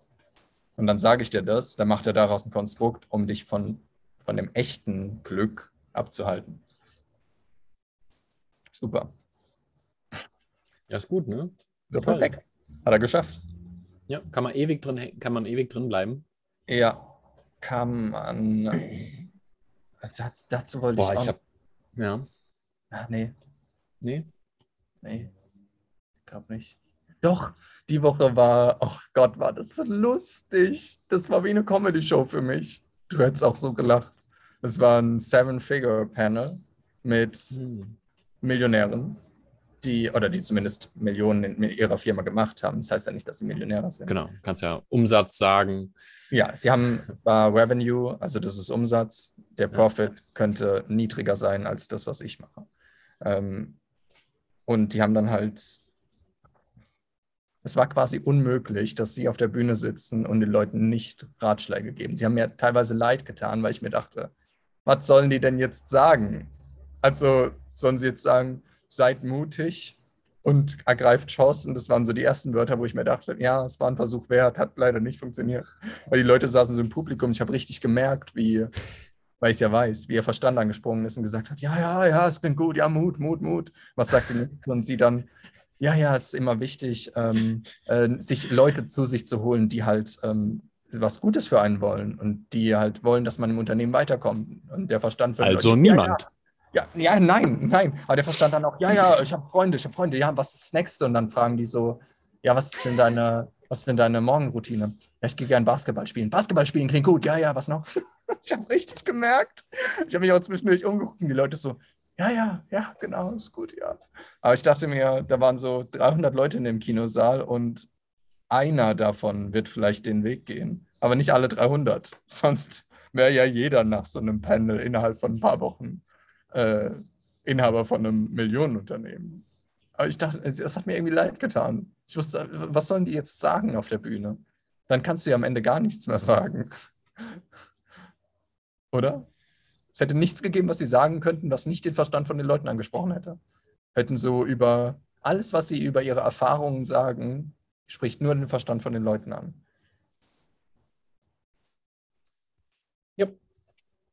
Ja, scheiße. Dann ist, dann ist einfach so eine Veranstaltung. Es sind dann ein paar Leute, ich habe so ein paar Leute danach gefragt, wie sie es fanden. Und ja, ja, mein Triggerwort ist halt interessant. Ähm, es, war echt, es war echt interessant, ja. Oder ja, Basketball spielen. Das ist ein super sympathischer Typ, ich werde jetzt Ich auch so sagen. ich meine, man kann halt, also man, äh, ich, ich denke, irgendwo kann sowas teilweise seine Berechtigung haben, wenn eine Person dann teilweise irgendwie was Schönes ausdrückt und die und irgendeine zuhörende Person irgendwie eine Wahrheit spürt, aber vielleicht nicht versteht und du kannst nicht genau festmachen, warum. Also man darf ja schon Dinge sagen äh, und die sind einfach zu Schönheitszwecken nützlich. So, als wie du Kunst oder Musik oder Poesie anhörst und so. Und wenn du dann Aber was da jemanden hast, der, der teilt irgendwie eine schöne Geschichte, vielleicht irgendwie, Ja. zum Beispiel Eckart redet viel in Geschichten und da hat ein Mönch eine Frau über den Fluss getragen und so weiter. Und dann ist da irgendwas drin, aber du versuchst den Leuten nicht zu sagen, diese Worte sind die Wahrheit und jetzt musst du diesen Worten folgen, Ja, die Worte auch zeigen gedacht. halt, zeigen halt irgendwo hin, Ja. wo die Wahrheit ist. Aber wenn du halt auf die Worte, nur auf die Worte guckst und sagst, hier findest du jetzt irgendwas, dann bist du halt falsch gewickelt, weil Ja, und das habe ich danach auch gedacht. Habe ich gedacht, aber da muss doch irgendwas sein. Die haben ja auch ein paar Geschichten erzählt. Und da dachte ich mir, was ist der Unterschied?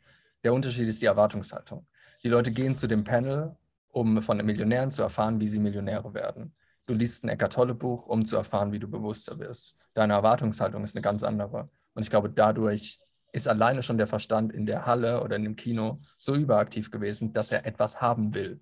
Also selbst wenn du eine Geschichte erzählen würdest, würde er sagen, würde er sie für sich selbst nutzen, weil äh, ich habe quasi die ganze Erwartungshaltung in der Halle gespürt. Wie alle ich, darauf ich stimme da, haben, ich stimme da voll Gral zu, kommt. aber, aber es ist halt auch irgendwie so, man, man kann halt nicht, oder man darf ja, wenn man irgendwie, man darf, äh,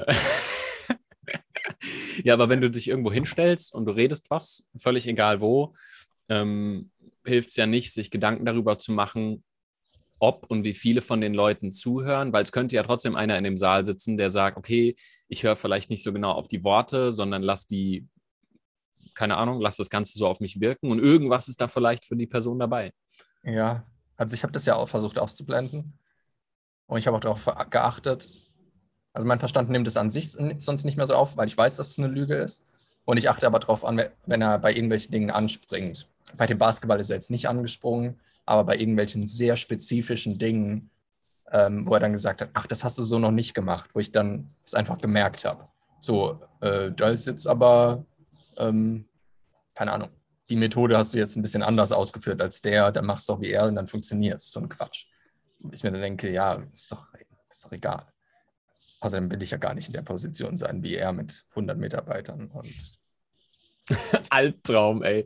100 Leute, die den Marius anrufen und sagen, hey, das hier ist gerade dringend. Oh nein, lasst mich. eine davon wäre schon zu viel.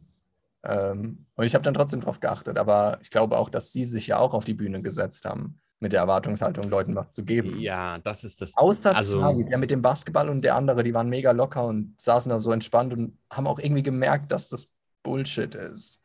Und haben dann versucht, so ein bisschen witzige Sachen reinzubringen, weil die waren ja auch schon auf so vielen Panels wahrscheinlich vorher, dass die sich dann gedacht haben, was, was, ernsthaft, was machen wir hier eigentlich? Also, doch jetzt wirklich Unsinn.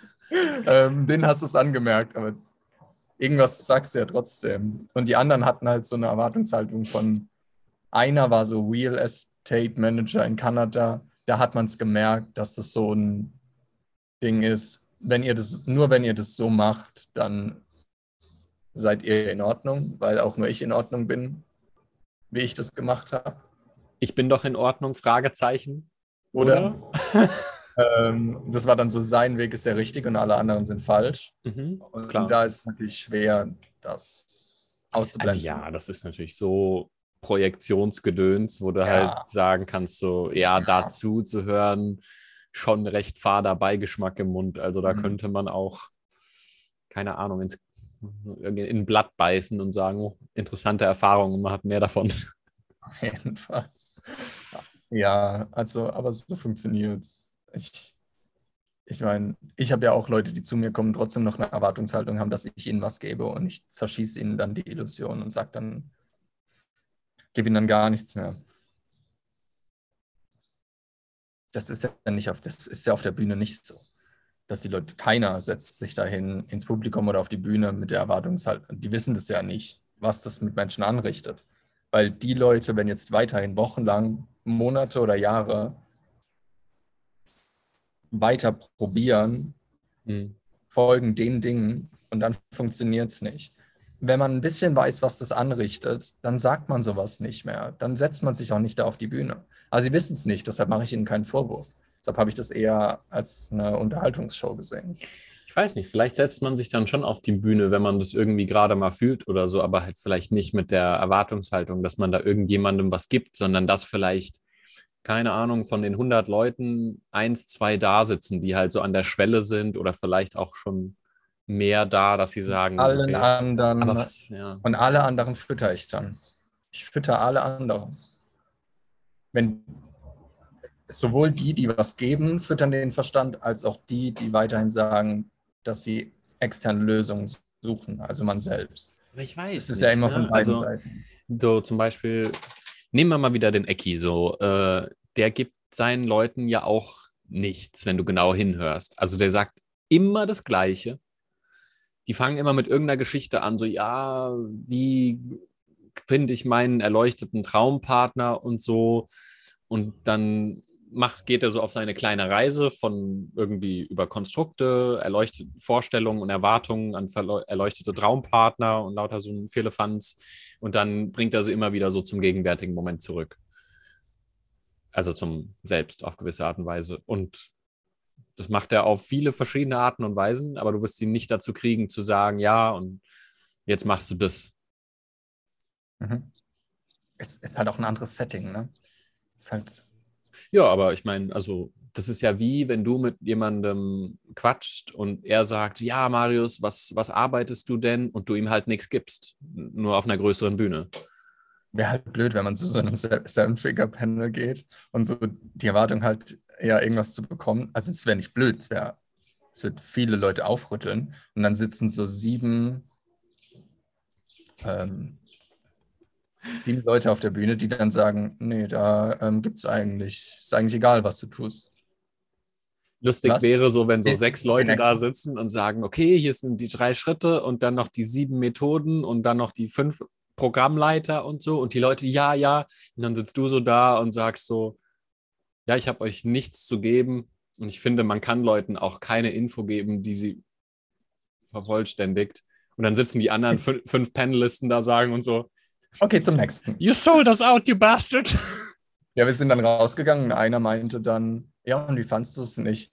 Ja, ziemlich unnötig. Ich glaube, die meisten fanden es einfach nur interessant. Und er, äh, okay. Also, ich glaube, dass er es schon irgendwie gecheckt hat, weil er hat jetzt nicht so komplett abwesend gewirkt. Aber es war irgendwie überraschend für ihn, von, für ihn nicht zu hören, dass das jetzt total interessant war. Weil jeder gesagt hat, ach spannend, auch Millionäre. Und da ist sowieso immer so ein bisschen ähm, Autoritätsfehler, dass man Ja, dann ja. denkt, alles, was Autoritäten machen, sowieso Ja. schon richtig ist. Auch so Con Äh, äh, und- Confirmation Bias und Ja, ja. Authority und ja. Zwei vor mir, die haben die ganze Zeit genickt und ja, ja, ja, ja, ja. da sind die Leute, die die Millionen haben und das ist ja alles, was wir brauchen. Wenn wir dann endlich die Millionen haben, dann können wir uns in Ruhe irgendwo hinsetzen und das machen, was uns erfüllt. Ah, ja. Jetzt haben wir, ey, also die, die am meisten oder die stark abstürzen, äh, sind die, die das dann erreicht haben und dann, und dann, und dann ist die komplette Illusion, dass es tatsächlich irgendwas geben würde, die ist am Arsch. das Schlimmste, was passieren kann. Happy Burnout, ja. Ja, das Schlimmste, für manche aber auch das Beste. Ja. Weil Schlimm halt echt- nur, solange es schlimm ist und du dann merkst, Ja. dass vielleicht andere Sachen vorher viel schlimmer waren und dich dein ganzes Leben gekostet haben. So. Ja, genau, weil dann kannst du jetzt, auf einmal kannst du ja wirklich alles tun, was du wirklich willst und Geld spielt keine Rolle mehr. Ja, hä? und jetzt? Mhm. Also geht es jetzt echt nur noch um die Erfahrung? Ja, aber das ist natürlich problematisch für den Verstand. Und vor allem, und dann gibt es auch noch Teile, die dann, da kann der Verstand ja auch noch sich ruckzuck an Scham hängen und sagen, boah, guck mal, du hast dein ganzes Leben ver verplempert, jetzt musst du richtig leben. Und wie machen wir das jetzt? So und so machen wir das jetzt. Und we're back. Das ist ziemlich viel Reue oft. Also ich höre das oft raus. Bei mir war das nie so stark, zum Glück, weil das tut auch echt weh, wenn du dann, Ja. also du hast ja im Prinzip echt viel Zeit in Formen verschwendet, anstatt in Erfahrungen und du kriegst die Zeit nie wieder zurück. Und das wirklich zu, zu verstehen, das tut schon weh. Vor allem, wenn du dann mal so einen Hauch von, was bedeutet Erfahrung wirklich hast und dann merkst, okay, fuck, das waren jetzt 30, 40 Jahre, wo ich das nicht hatte. Ich habe auf irgendwas hingearbeitet, was überhaupt, mir, mir überhaupt nichts gebracht hat. Und die Zeit kriege ich nie wieder zurück. Ähm, natürlich tut es weh, aber es, was, es, es wird jetzt nichts bringen, jetzt daraus nochmal 30 Jahre ein Problem zu machen, weil es ist dann einfach wieder nur ein anderes Hm. Problem. Das ist halt Herdplatte-Phänomen, ne? Also wenn du dann Ja. einmal drauf gefasst hast und, und so wachgerüttelt wurdest, dann, keine Ahnung, also vielleicht fasst man noch mal kurz drauf, um zu, um zu checken, ob das wirklich die Hitze von da kam und dann äh, sagt man sich, okay, Ja. Herdplatten und meine Hand äh, ist es vielleicht einfach nicht und dann ist die Frage, ja, was dann? Ich habe ich hab so, hab eine Klientin, die, wir haben jetzt noch zwei Stunden und nach der ersten Stunde ist bei ihr alles zusammengebrochen und da war dann so der Beobachter verschwunden. Ähm, und sie saß so an der Ampel und dachte so, das bin ich, hier ist die Ampel, aber wer beobachtet die Ampel? Äh, irgendwie ist das bei ihr zusammengebrochen. Seitdem ist sie jeden Tag mega happy ähm, und kann auch die Dinge wieder, also kann die Dinge auch genießen, ohne aus allem jetzt wieder ein Problem zu machen, weil es gibt ja immer irgendwas. Du kannst, du kannst ja immer irgendwas finden. Genau wie du den Leuten zuhören kannst, die angeblich die Lösung auf dein Problem haben, kann ich auch ein Problem finden, wo eigentlich gar keins ist. Andauernd. Könnte ich auch. Mache ich auch manchmal. Aber dann merke ich es halt wenigstens, dass ich es mache. Also, dass nicht ich das bin, der das macht, sondern dass mein Verstand es ist, der das macht, um mich davon abzuhalten, die Erfahrung zu genießen. Wenn ich abends mal wieder da sitze und irgendeine, irgendwie eine Folge Stranger Things oder so gucke, dann will ich nicht, dass er anfängt zu sagen, äh, wie finden wir eigentlich die nächsten Klienten? Ja, dann hat er mir die ganze Erfahrung von der Serie kaputt gemacht. Herzlichen Glückwunsch, Verstand, jetzt hast du es wieder geschafft. Äh, ich will ja die Serie genießen in dem Moment. Ähm, da, da, es gibt also gar nichts, man irgendwie tun müsste, außer das wahrzunehmen, was dazwischen steht. Zwischen mir und der Serie. In dem Moment halt, in dem Beispiel. Und das ist der Verstand? Nein, Paul. Das ist die Colaflasche. Ach, Gott sei. Dank. Oh, Die kann hast du ich jetzt noch. gedacht? Hast du jetzt gedacht? Ah. Und Hm. ich merke aber auch immer wieder, wie das, mh, also auch bei mir selbst, wie ich manchmal in so ein kleines Loch falle, wenn ich nichts mehr habe, was im Sinne über mir steht. Und die Woche habe ich gedacht, also es war jetzt seit den letzten paar Wochen, Monate gar nichts mehr bei mir. Es war ja monatelang Sport. Und dann habe ich gemerkt, es ist mir nicht mehr so wichtig. Und dann kann ich da nicht mehr so viel Obsession reinstecken, wenn es mir halt nicht mehr so wichtig ist. Ich habe aber gemerkt, dass zwischendurch noch mal so ein paar Stunden oder manchmal auch einen Tag so eine Phase habe, wo mein Verstand stärker ist als ich und es mir dann echt schwer fällt, ihn wieder unterzubuttern. Und ich habe dann was Neues gefunden, was irgendwie so alles betrifft. Ähm, also mir fällt es noch schwer, ich würde gerne Erfahrung als das nehmen, was über mir steht, aber da bin ich noch nicht. Ja. Ähm, weil das wäre natürlich das Ultimative. Ja. ähm, Ich, das wäre cool. Ja, ich hätte gerne Erfahrung als mein absolutes Primäres. Könnte ich das haben? Also so eine kleine Erleuchtung ähm, Gibt es das, gibt's das vielleicht mit ein bisschen Butter? zum Mitnehmen mit bisschen äh, Leber und äh, Nee, ich habe was gefunden, was sich trotzdem durch viele Bereiche steckt, erstreckt. Ähm, einfach Wohlbefinden. Also, keine Ahnung, wenn ich hier durchs Dorf laufe oder irgendwie morgens hochlaufe zum Fluss, manchmal bin ich da irgendwie hingerannt, als ob es jetzt irgendwie, also so dieses typische Getriebensein. Und in so einer Situation merke ich dann, Moment, worum geht es jetzt gerade? Also geht es darum, dass ich mich wohlfühle, während ich da hochlaufe? Oder soll ich jetzt hier, gibt es jetzt hier irgendwas zu erreichen oder so? Ist das jetzt irgendwie ein Wettbewerb? Ähm, das hilft mir dann in solchen Situationen. Oder bei, keine Ahnung, das trifft dann auch wieder Sport, Ernährung, mit Menschen zusammen sein. Fühle ich mich gerade wohl mit demjenigen oder nicht? Ähm, mit digitalem Konsum oder sowas. Also es ist für mich ein bisschen wieder Anker zu merken, ist die Erfahrung gerade, lebe ich die gerade aus oder nicht, ohne aber die Erfahrung als, als Herrscher zu haben. Weil das wäre halt dann alles. Aber Wohlbefinden ist irgendwie auch schon wieder sehr viel, finde ich. Also das habe ich einfach nur für mich entschieden. Das ist jetzt nichts, äh, was, was man irgendwie kopieren muss. Ja, ich meine, macht ja auch irgendwo Sinn, ne? weil wenn du wirklich in einem Gefühl des Wohlbefindens bist, dann bist du auch in Ja. der Erfahrung drin. Ja. Der einzige Haken daran ist halt noch, dass, dass man dann im Prinzip sagt, ich, ich gehe dem Positiven nach und vermeide Unwohlbefinden indirekt. Und das heißt, das ist halt noch eine Wertung drin mit dem, was du erlebst. Also du erlebst, ne, du hast deine Erfahrung und dann hast du Sachen, wo du Wohlbefinden hast und sagst, okay, das ist ein Zeichen für gut. Und dann gibt es aber Sachen, wo, wo du ein Unwohlsein hast. Und das heißt, du hast immer noch eine Wertung drin mit so und so. Aber das ist dann halt der Tod, den man sterben muss, wenn man halt gerade noch nicht erleuchtet ist und sagt, okay, Ja. dann bist du auf gewisse Art und Weise noch auf dem Heldenpfad, weil du sagst, Unwohlbefinden ist der Drache, Wohlbefinden ist der Schatz.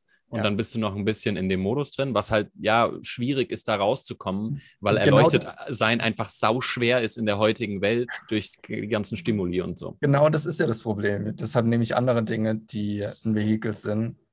Sonst mache ich ja aus Erleuchtung wieder ein Konstrukt und sage, ich müsste das und das tun, um das zu bekommen. Ja. Und so benutze ich dann andere Dinge, um meinen Verstand zu schwächen. Und Erleuchtung ist genauso ein Nebeneffekt wie hohes Selbstbewusstsein als Nicht-Konstrukt, äh, glücklich sein als Nicht-Konstrukt. Mhm. Ähm, das ist ja auch alles nichts, was du anstrebst. Ist mir gerade aufgefallen, dass Erleuchtung ja auch ein Nebeneffekt ist. Wenn du es anstrebst, bekommst du es niemals. Ja. Und, und, an, und wieder Begierde. Nebeneffekt klingt schon wieder sowas, was man ruckzuck wieder, was ein, irgendwie ein Wort sein kann, also ein Effekt, dass da was passiert. Aber du weißt, wie ich es meine, ne? Ja, ja, Also genau. Passiert durch, durch etwas anderes. Und nicht Ja, in dem es ist, es ist nicht nie was, was du anstreben kannst, Ja. halt. äh, Weil dann machst du wieder eine Begierde draus und einen Fokuspunkt Ja. und dann machst du es schon wieder. Ups, da haben wir es wieder verloren. und das muss ich tun, damit ich endlich irgendwann erleuchtet sein kann. Ja, der schlimmste Satz ist, ich will glücklich sein. Wow. Ich habe das irgend von ein paar Jahren mal gesehen. Ah, genau, einer hat, irgend so ein erleuchteter Buddha hat gesagt, ich will Glück. Also er hat den Satz aus, auseinandergenommen, ich will Glück. Erstens ich ist der Verstand, wollen ist Begierde, Verstand und Glück ist ein Konstrukt, Verstand. Ja, dann ist das äh, alles am Arsch. Ja, das ist Verstehe so. ich jetzt, aber okay, du jetzt, hast mit ja. dem Satz garantiert, dass du es nie bekommen Nie, wirst, nie. weil Nie. Weil der Verstand will das ja bitter, nicht. Ey. Ja. Bitter. Da kann man sich quasi genau, das ist, ähm, mit einem Bekannten habe ich das im Moment oft, wenn wir zusammen chillen. Ähm, das in ihm kommt super oft, der ist so sehr hohe in Offenheit und ähm, hat dementsprechend super viele Interessen, wo er sagt, so, Überleg das sollte ich jetzt mal tun. Kenne ich den? Ja. ne? Ja. Ja. Ähm, das und das müsste ich jetzt mal machen oder das und das sollte ich mal machen. Ne? Und ich gucke ihn dann immer schon, wenn diese sollte und müsste aufkommen in seinen Sätzen, gucke ich ihn Mhm. immer schon so an, ne? Und er so, ah, ja, stimmt, oh, fuck, äh, sollte und müsste und so, weil ich finde, das sind so, so Wörter, die den Verstand so ultra krass zeigen. So, es müsste so und so sein, damit dann endlich okay ist und so. Hm. Es darf nicht Ähm, so, es muss aber so. Ja, es ist so quasi Ja. so, ja, ich, ich bin ja ganz, eigentlich ganz zufrieden, aber ähm, das und das sollte ich jetzt ein bisschen mehr machen. Äh, Ja. Dann werden wieder ohne Ende Konstrukte geschaffen, von wegen, Ja. ja, in der, diese Vorstellung von mir in der Zukunft gefällt meinem Verstand gut. Und deswegen ist das, was ich jetzt gerade bin, nicht gut genug oder so. Ist halt Ja. Ja, ich wurde die Woche auch so ein paar Mal in sowas rein, oder sie haben es versucht, mich reinzuziehen in dieses ähm, Unternehmen müssen immer skalieren und größer werden. Mm. Ich weiß nicht, warum die Leute, ähm, ja, ich weiß schon, warum die Leute mehr Probleme haben wollen, aber ich will nicht mehr Probleme haben mit Skalieren und mehr Mitarbeiter. Und da meinten die auch so, einen habe ich dann ein bisschen gesagt, was ich mache, was immer noch schwer ist. es artet manchmal einfach aus. Und deshalb Ja. habe ich beim Kennenlernen einfach zu den Leuten gesagt, ich arbeite bei Google. Dann waren sie ruhig. Ah, das war, ah, äh, da meinte eine, äh, good for you. Und ich, ah, okay.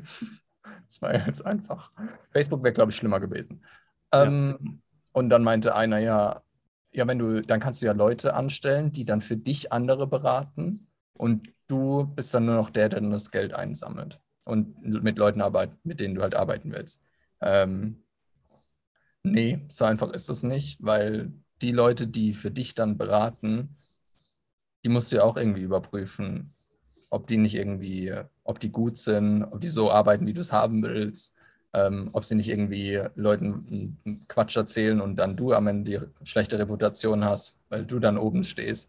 Also es macht alles nur noch komplizierter und noch problematischer. ja, jede Person, die du einstellst, bringt ja ihren eigenen Verstand auch noch mit. Ja.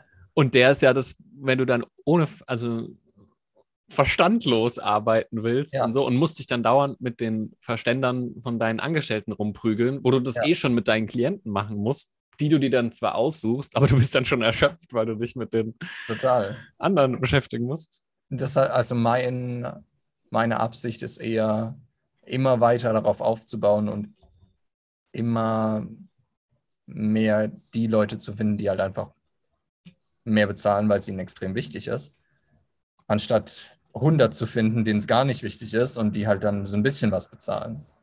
Das dauert zwar länger und ich muss es auch aushalten, dass es halt nur zwei, drei sind und nicht 50. Und was mache ich denn mit der restlichen Zeit?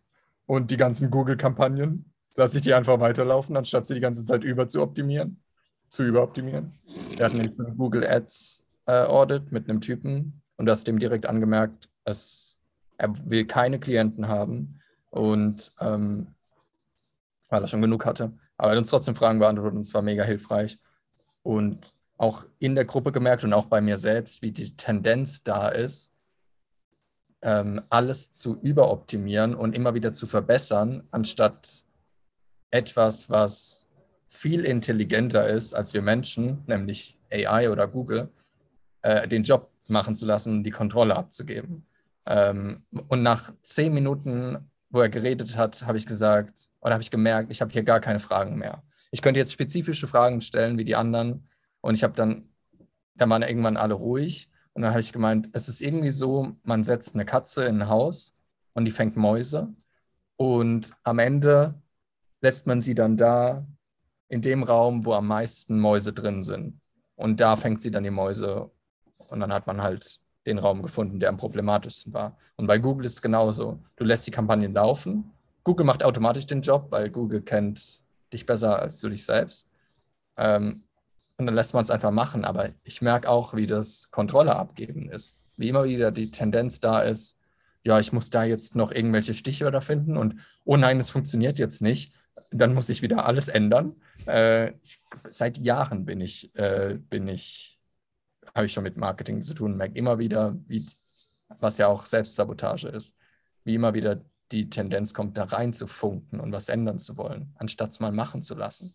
Wenn du einen Klienten suchst, der dir am Ende 5.000, 6.000 Euro bezahlst, dann musst du halt auch mal 500 Euro in die Hand nehmen und sehr viele Menschen erreichen und nicht die eigenartige Erwartungshaltung haben, dass man mit 5 Euro einen Klienten findet, der 5.000 Euro bezahlt.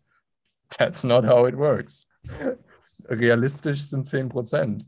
Ähm, ja, von daher, das war ein bisschen hilfreich. Jeden Tag gucke ich fünf Minuten rein, dann sehe ich negative Keywords, wo man halt, wo dann zum Beispiel,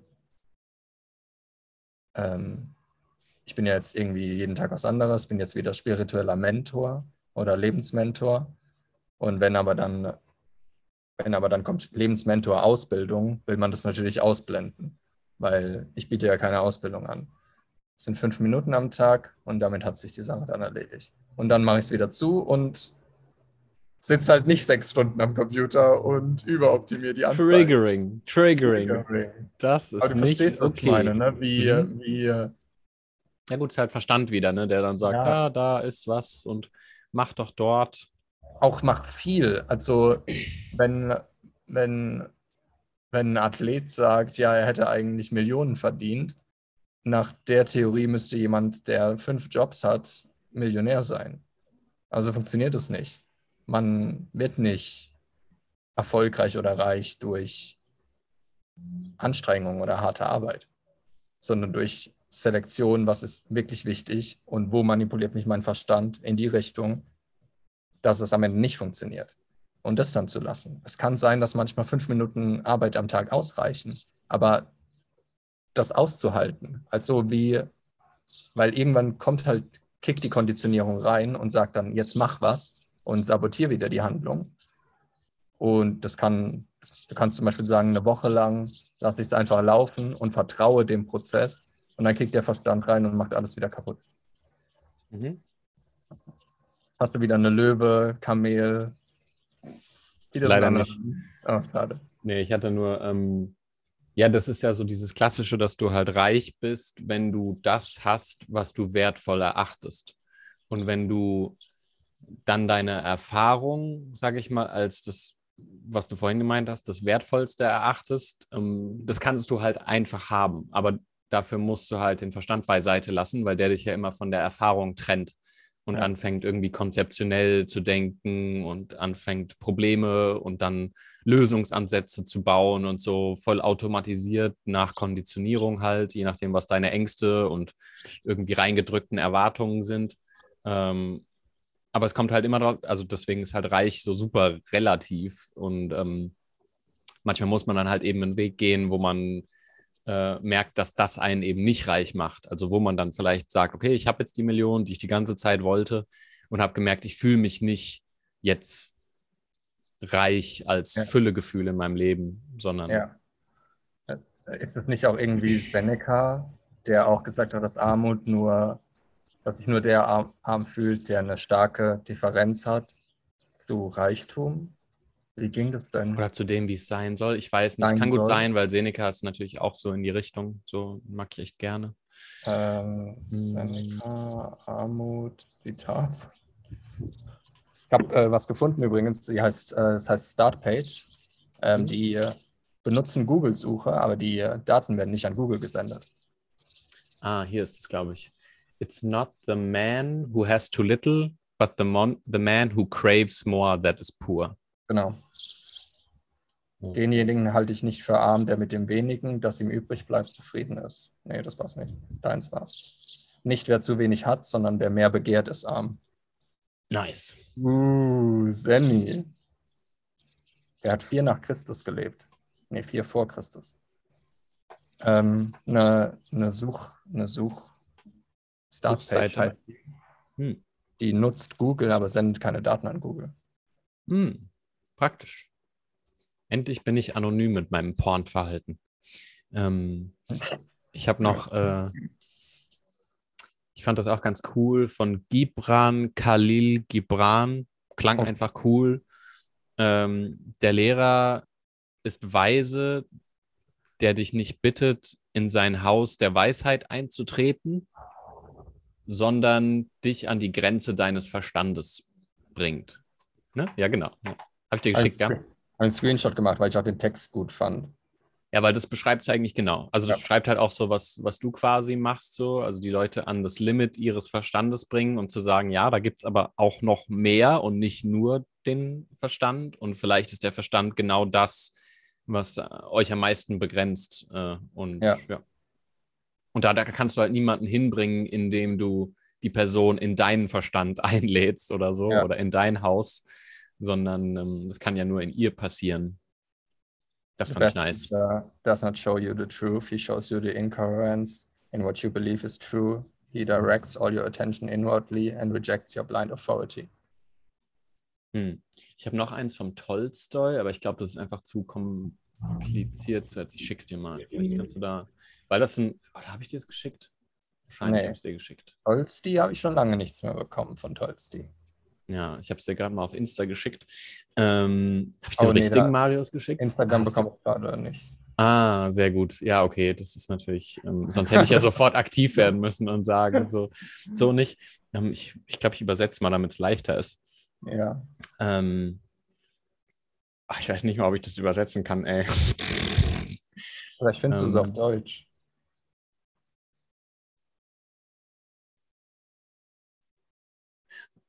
Also ein Mann ist ein Bruchteil des Zählers. Ähm, der Zähler ist, was er ist, und der Nenner ist, was er von sich denkt. Ah, okay. Und so höher der Nenne. Nenner, desto kleiner der Bruchteil. Das ist Also du- was Seneca gesagt hat. Äh, Genau, weil das ist, das sagt ja im Prinzip, dass äh, wenn du sagst, ähm, mein Zähler ist eins und das, was ich von mir denke, ist eins, dann Ist alles ist, ist alles eins. Ja. Dann, äh, dann, aber umso mehr man von sich denkt, dann steigt quasi der Nenner und dann wird die Fraktion größer. Das heißt, umso Ja. mehr man irgendwie von sich denkt, also im Verstand verschiedene Dinge denkt, die man wäre, umso fraktionierter ist man im Prinzip in der, Le im Leben. Ach Gott, das ist aber Tolstoi ist auch so ein, ach, der Ah. hat immer so Hau, Haubitzen, ey. Da muss man immer nachdenken. Das ist so, Äh, ja, ich hatte es ja die letzten zwei Wochen auch, wo es interessant war mit zwei Klienten, die mich bezahlt haben, ein bisschen mehr, als, also ein bisschen mehr als ich die letzten Jahre bekommen habe. Mhm. Oder zumindest war das mal wieder so, dass ich gesagt habe, ja, das ist berechtigt für meine Arbeit. Und da war es dann spannend zu beobachten, wie wenig mein Kopf da angesprungen ist, sowohl bei Begehren, wenn es noch nicht da ist, als auch sich dran festhalten, wenn es dann da ist und dann zu sagen, das würde jetzt alles ändern, weil es das einfach nicht tut. Es, Mhm. Ich bin immer noch in der gleichen Wohnung, ich bin immer noch im gleichen Coworking Space, ich kaufe immer noch das gleiche Essen, weil das alles keinen Unterschied macht. Es würde aber nichts helfen, mir das zu sagen, dass das keinen Unterschied macht, weil also, Das ist wie bei der beim Vortrag da sitzt und sagt, ja, Mut. Aha. Ah, ja, genau. Also wenn du mir dann sagen würdest, ja, mach es, aber das macht doch keinen Unterschied, ob jetzt viel oder wenig Geld da ist, dann sage ich dir, ja, irgendwie hast du ja recht, aber Klingt interessant. Ja, irgendwie passt es auch nicht zusammen. Ähm, aber bestimmte Vehikel zu benutzen, ist für mich halt immer noch am hilfreichsten, um den Verstand zu, zu, ähm, zu verstärken, um ihn dann wahrzunehmen. Also, jetzt, das kann bei Musik sein oder bei Sport oder was auch immer, und ihn da wirklich aus, den, aus der Höhle rauszuholen und dann wahrzunehmen. Man kann Sport treiben und man kann Sport treiben. Man kann Sport treiben mit der Intention, Mittel zum Zweck. Man kann Sport treiben mit der Intention, den Verstand aus der Höhle rausholen und ihn dann zu bemerken. Und die Erfahrungen, die ich da gemacht habe in solchen Momenten, die waren halt unvergleichbar zu allem, was ich bisher erlebt habe. Ähm, und ich merke das auch bei anderen Leuten, dass die mir dann halt sagen, jetzt gucke ich das erste Mal nach innen, während ich Dinge mache, die teilweise auch unangenehm sind. Kann ja sein beim Sport oder bei Musik oder bei oder im Unternehmen, ich zum Beispiel bei Google Ads, zu merken, wie er dann aktiv wird ähm, und wieder will, dass ich die ganze Sache manipuliere. Ja, ich kann aber auch einfach nicht mit der Intention daran gehen, ihn zu bemerken. Und dann würde ich ihn halt einfach mich manipulieren lassen. Dann würde ich halt einfach die Dinge ändern. Oder würde dann versuchen, ich würde dann wahrscheinlich Videos schauen und die würden mir sagen, so geht's, so geht's, so geht's, so geht's. Und es ändert sich andauernd und jeder hat eine andere Strategie. Und ich würde es dann jeden Tag ändern. Und dann würde ich den ganzen Prozess kaputt machen. Und so gehe ich aber mit der Intention dran. Jeden Tag, wenn ich mich an Google Ads setze, geht es für mich nicht darum, Klienten zu finden, sondern es geht für mich darum zu gucken, wo er wieder eingreifen will und das dann in dem Moment zu bemerken. Wollte ich nur noch mal als Erinnerung sagen. Danke. Das, falls Falls, weil ich höre immer diese Stimmen, die sagen, was soll ich denn jetzt tun? Hörst Ja, du die Stimmen? Ja, du sagst, äh, es ist interessant, dass, oh, soll ich mal vorlesen, was Google auswirft, ähm, was angeblich meine Leute suchen, um mich zu finden? Das ist echt Mhm. spannend. Also ich habe, die Woche habe ich dir, glaube ich, schon gesagt, ähm, eins war, äh, ist es Erleuchtung oder Schizophrenie, sowas in der Art? Weil die Hm. haben plötzlich mehrere Stimmen im Kopf angehen und man bemerkt die auf einmal. Und Segi Jung dachte ja bei sich selbst, er, aber der war ja viel weiter, bei, er dachte, er wäre in einer Psychose. Und ich verstehe das aber, wenn man seinen Verstand das erste Mal wahrnimmt Hm. und noch eine andere Stimme und man steht dann dazwischen, man dann denkt, man verliert den Verstand. Ja, das ist halt diese klassische Trennung, wenn du dein ganzes Leben lang der Verstand gedacht hat in einem monologischen, in einer monologischen Art und Weise, ich sollte das und das tun, und dann wird plötzlich ein Bewusstsein wach, was sagt, wer redet hier? Wer ist dieses Ich? So. Hallo. Hallo. Und dann nimmt man diese Stimme wahr und denkt so, oh, fuck. Ich kann dir das gar nicht mal mehr sagen, wann es bei mir war und wie das für mich war. Ich glaube, es war nicht angenehm. Ich glaube, es war nicht, oh schön. Ja, bei mir ist es mittlerweile eher so zum Schmunzeln geworden mit der Zeit, weil ich es halt so, also immer noch der Verstand in Ich-Form denkt, Hm. ähm, ich sollte so und so, aber dann gibt es halt so, so diese klassischen Wörter dann, die, die sofort ähm, ihn auffliegen lassen und äh, ich dann halt denke, ah, Ah, da sind wir wieder. guten Tag. Also bei spiritueller Guru sind wir mittlerweile. Ähm, ich habe dann so viel ausgeschlossen, was mit Kartenlegen Oh, und spiritueller Guru, das habe ich gesehen auf dem Screenshot, den du mir geschickt hast und ich dachte mir so, ah, es tut ja auch schon weh, sowas zu schreiben, ey. Ich glaube, der Tag, an dem ich mich als spirituellen Guru bezeichne, ist, oh, da kriege ich schon wahrscheinlich so riesen Kotzen. Also, Ich habe die, hab die Leute gesehen auf der Wiese, die so anderen Leuten Vorträge gehalten haben über irgendwas. Und ich dachte mir, ich will das nicht. Ich hatte ja fast so einen Vortrag ne, mit anderen. Äh, Ach, stimmt, ja, richtig, das habe ich gar nicht mehr gefragt. Ah. gecancelt dann. Ich hatte keine Lust drauf. Ich habe mich mit zwei Leuten dann getroffen, die mich dann angeschrieben haben und gesagt haben, ob wir einfach so einen Kaffee trinken wollen, weil Hm. die in, in einem ähnlichen Bereich arbeiten. Am nächsten Tag bin ich mit denen, hier gibt es so einen äh, La Petit Nicolas heißt der, der hat in Paris Patissier gelernt.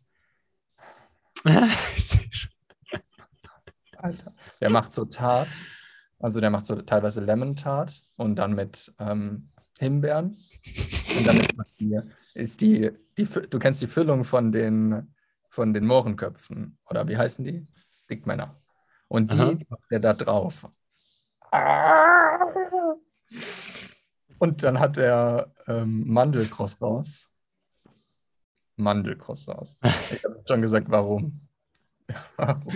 Der Marius hier die ganze Zeit, also jetzt sind wir ja schon off-cam, ne? Das heißt, ihr seht gar nicht so diesen inneren, so, ja, stimmt, Prozess, da. diesen inneren Prozess, der im Marius gerade stattfindet, mit so, Oh, Oh. ja, schlimm. Ich kann mich jetzt endlich hier ausziehen. Stimmt, wir sind ja gar nicht mehr auf Kamera. lalala. Ähm, Kartenlegen, Lebensberater. Lebensberater Mhm. finde ich schwierig, sowas würde ich irgendwie nie suchen, aber anscheinend Lebensberatung, Schutzrituale, Sabrinas spirituelle Beratung, spirituelle Psychologie. Das habe ich alles ausge rausgenommen. Spirituelle Psychotherapie. Es war aber Mhm. noch irgendwas, wo ich so gelacht habe. Spiritueller, ja, spiritueller Führer. Der Marius führt sie alle zum Bewusstsein. Ich gebe dir nichts, ich gebe dir gar nichts. Kann dir nichts geben. Aber Marius. Nee, was am besten läuft aktuell ist spiritueller Coach, spiritueller Berater, spiritueller Lebensberater, spirituelle Begleitung, Hm. spirituelle Blogs. Natürlich alles ein bisschen cringe, aber naja, muss man Ja. halt irgendwie nennen, ne? Ja, die Klickraten sind ganz gut, die Conversions zwar nicht, aber die Klickraten sind gut. Ja. Gucken wir mal. Wenn da irgendjemand eine Idee hat für so einen Text für Frauen, die so in dem Bereich sind, dann könnte er, ohne dass ich ihm irgendwelche Erwartungen. Und keinen Druck machen will, ne? Und, und äh, alles in seiner er- eigenen Zeit. Und ähm, es gibt auch. Leute, da sagt man selbst, wenn man das nur in den Raum so sagt, äh, dass man diesen hypothetischen Leuten keinen Druck machen will, dass Ja, selbst ja. das dann quasi schon, der, ne, also bei diesen Leuten dann der Verstand anspringt ja. und sagt, äh, So. oh, so müssen wir Oh. das machen und weißt du noch? Oh. Ja. Das ist ein Äh, bisschen Inside-Storyline, nee, aber ja. Fühle ich nicht unter Druck gesetzt. Äh, ich dir trotzdem, ich trotzdem, mega dankbar, weil du hast. Moment, hast du mal das auf dem Podcast gesagt? Nee, du hast es nicht. Das war nicht Podcast, das war Offcam. Was, mein, da hast du meine Zielgruppe so akkurat beschrieben und ich saß so da. Hä? Was? Ich dachte, du sprichst eine andere Sprache. Ah, Ich da hab- muss man noch mit ich drüber reden, haben wir gar nicht drüber geredet dann. Ich habe versucht zu verstehen. Ich habe nichts, ich habe es weder intellektuell noch auf irgendeiner anderen Ebene verstanden. Gar nicht. Ich dachte mir, wovon redet er? Was, was ist das? Rede deutsche Sprache. Ja, aber das habe ich mich auch gefragt, weil, also ich das halt habe, dass ich dann irgendwo teilweise, ähm, weiß nicht, bewusstseinsfokussierter bin als äh, andere, einfach durch so meinen Fokus, worauf ich mich so konzentriere oder was mir wichtig ist. Und dann kann ich aber trotzdem noch einen Schritt zurückgehen quasi und sagen, obwohl ich irgendwie dann weniger aus dem Verstand äh, agiere oder so, dann kann ich trotzdem noch nachvollziehen, wie ich mal gedacht habe oder mich in andere Leute reinversetzen. Ja. Aber das kann ich halt immer relativ Ja, leicht. ich eigentlich auch, nur du hast mehr mit Frauen zu tun als ich. Von daher fällt dir das, glaube ich, Stimmt einfacher als mir. Äh, kann mich manchmal auch. Ich könnte, also ich habe hab ja auch viel mich in andere reinversetzt und dann aus ihrer Perspektive geschrieben. Mhm. Aber hier ist es jetzt so ein, es ist schon ein bisschen tiefgründiger, finde ich. Und du hast es halt auch beobachtet teilweise. Zumindest kam mir das so rüber, als du, du das erklärt hast, wo ich mir dann dachte, ist ja Paul in Wahrheit eine 36-jährige Corporate-Frau, die gerade genau das gleiche Problem hat? Ja, ich rede jetzt mal über andere Frauen. Ja, eigentlich ist es ja bei allen Leuten gleich. Also es drückt sich halt nur anders aus und wenn du dann halt die soziokulturellen Umstände einer Frau mit in dieses, es ist gleich bei allen mit einbeziehst, dann, ähm, also dass sie halt irgendwas suchen, was sie vervollständigt, ist ja bei fast allen Leuten so, weil der Verstand so aktiv ist. Und Ja. dann nimmst du die, die äh, feminine Komponente mit rein, dass du sagst, gut, du kriegst gesagt, hey, studier anständig, weil unsere Boomer-Eltern äh, alle irgendwie wollen, dass wir einen sicheren Job haben aus. Postkriegs äh, Ja, das Trauma und so und dann sollen sie schaffen. Und dann sind sie Mitte 30, Karriereleiter geklettert, vielleicht immer noch kein Kind und denken sich so, ja, und jetzt ein Kind und das war's dann. Und dann anderthalb statistische Urlaube, zweieinhalb statistische Kinder und Und das ist halt die Sache, wie soll ich das sagen, ohne es zu sagen? Weil ich sage das ja nicht so. Ich sage ja nicht, du bist die 37-jährige Frau, die von der nachkriegstraumatisierten Generation traumatisiert wurde, sondern ich zeige ihnen den Schmerz auf, ohne den Schmerz anzusprechen. Weißt, soll ich mal vorlesen, was ich bisher geschrieben habe? nein. Echt? Nein? Ich nicht? Weiß ich nicht, wie lang ist es denn? Das sind drei Sätze. Okay. Ähm, ich fühle mich so dumm. Ich fühle mich, als ob ich so irgendwas, ich habe versucht, dass es so passt. Also ich sage, nee, also die Überschrift ist, äh, du bist äh, verzweifelt von der ewigen Suche. Ich habe Wahrheit weggenommen. Weil Wahrheit auch nur wieder ein Konstrukt sein kann. Dann habe ich geschrieben, was meine ich mit Suche? Die meisten sagen mir, sie suchen Erfüllung oder Bedeutung oder mehr Leichtigkeit. Sie wollen in Klammer oder in Anführungszeichen wieder mehr Kind sein. Das sind alles Konzepte, die der Verstand erschafft, die wir in externen Methoden suchen, in Sprüchen, Routinen, Dankbarkeitsübungen, Yoga-Methoden, Retreats und viel mehr. Doch hat es jemals funktioniert? In Fragezeichen. Hast du jemals wirklich bekommen, was du haben wolltest? Die Welt hat für alles eine Lösung, doch wenn du ehrlich auf die Dinge zurückschaust, wirst du erkennen, dass sie alle sinnlos waren. Das meiste hatte nur einen Zweck, die Zeit verstreichen zu lassen. Das waren aber lange drei Sätze. Ähm, Sorry. nö, ah ja, stimmt ja. Ich meine, ähm, komplett abwegig, oder? nö, Ich ähm, glaube, ich komplett am Ziel vorbeischieße. Also, ich meine, du hast halt im, im Marketing, Messaging auch, also ich finde schon gut, dass du die Schmerzkomponente mit reinnimmst, ne? weil ich meine, indem du quasi dann zum Beispiel sagst, Retreats, Workshops, Coaching-Kram und so weiter, ähm, drückt man halt mit dem Finger überall nochmal quasi drauf, was schon erfahren wurde und trotzdem ist noch irgendwie ein Problem da und äh, man fühlt sich nicht erfüllt. Also ne, den, Wunder auf den, den Finger auf die Wunde legen. Ich würde vielleicht ähm, auch noch so du kannst halt die Erfahrung nie wirklich beschreiben, aber du kannst mhm. Punkte von den Menschen referenzieren, wo sie dann selber zurückgehen und sagen, ah, da habe ich voll erfahren, da, da war ich voll im Jetzt. Vielleicht hat man das bei manchen Hobbys, ob man, keine Ahnung, reiten geht und sich da voll in, ähm, in dem Erlebnis auflösen kann. Und es wäre ja schön, wenn irgendwie ein Großteil des Lebens ähm, mit so einem Erfüllungsgefühl äh, stattfinden würde und nicht nur, dass man wegrennt von den nervigen Workshops und Retreats und Gelaber, sondern man. Ähm, weiß, was du meinst, ja. Es fasst auch manchmal dieses wieder wie Kindsein irgendwie zusammen, weil die meisten haben halt solche Erfahrungen. Äh, die meisten wünschen sich manchmal wieder dieses Kindliche zurück und jeder hat eine Referenz dazu, wie, wie leicht sich das angefühlt hat. Deshalb, ich weiß, was ich reinbringe. Das müssen wir jetzt eigentlich hier gar nicht bereden, aber ich mache es trotzdem. Ich bringe dieses rein, stelle dir vor, das Leben wäre wieder wäre öfter ja, so. Ja, klar, so. klar, ja. ja. Ja, ja sowas, sowas in die Richtung. Ich werde auch noch auf jeden Fall was tippen, allein weil es mich, ähm, also auch wieder, ich habe da halt Interesse dran, weil es ähm, was ist, es ist irgendwo für den Text von dir, aber auch für mich, ähm, weil, also es ist genau meine Zielgruppe auch, logischerweise. Mhm. Ja. Ähm, und man setzt sich damit halt so dadurch so ein bisschen mehr damit auseinander und ja, ich denke, das fällt mir auch recht leicht. Ich habe jetzt, ähm, also es sind jetzt nur Frauen zwischen 35 und 54. Und dann kann man noch, das nennt sich Observation machen, da targetiert man dann halt spezifisch. Mhm. Und da ist dann ähm, Highest Level of Educational Attainment ist Advanced Degree und Bachelor Degree. Dann sind es Homeowner, Sie bevorzugen organisches Essen, ähm, sind Business Professionals, Book Lovers, Luxury Shoppers, Business Traveler, Luxury Traveler und Executive and Management mhm. Jobs. Mhm. Ja, klingt also, voll sinnvoll, ja. Also es ist genau ja. das halt, ja. Es ist halt gut, dass man manche, also keiner, der wenig Geld hat, geht halt, macht halt Luxury Shopping. Ja.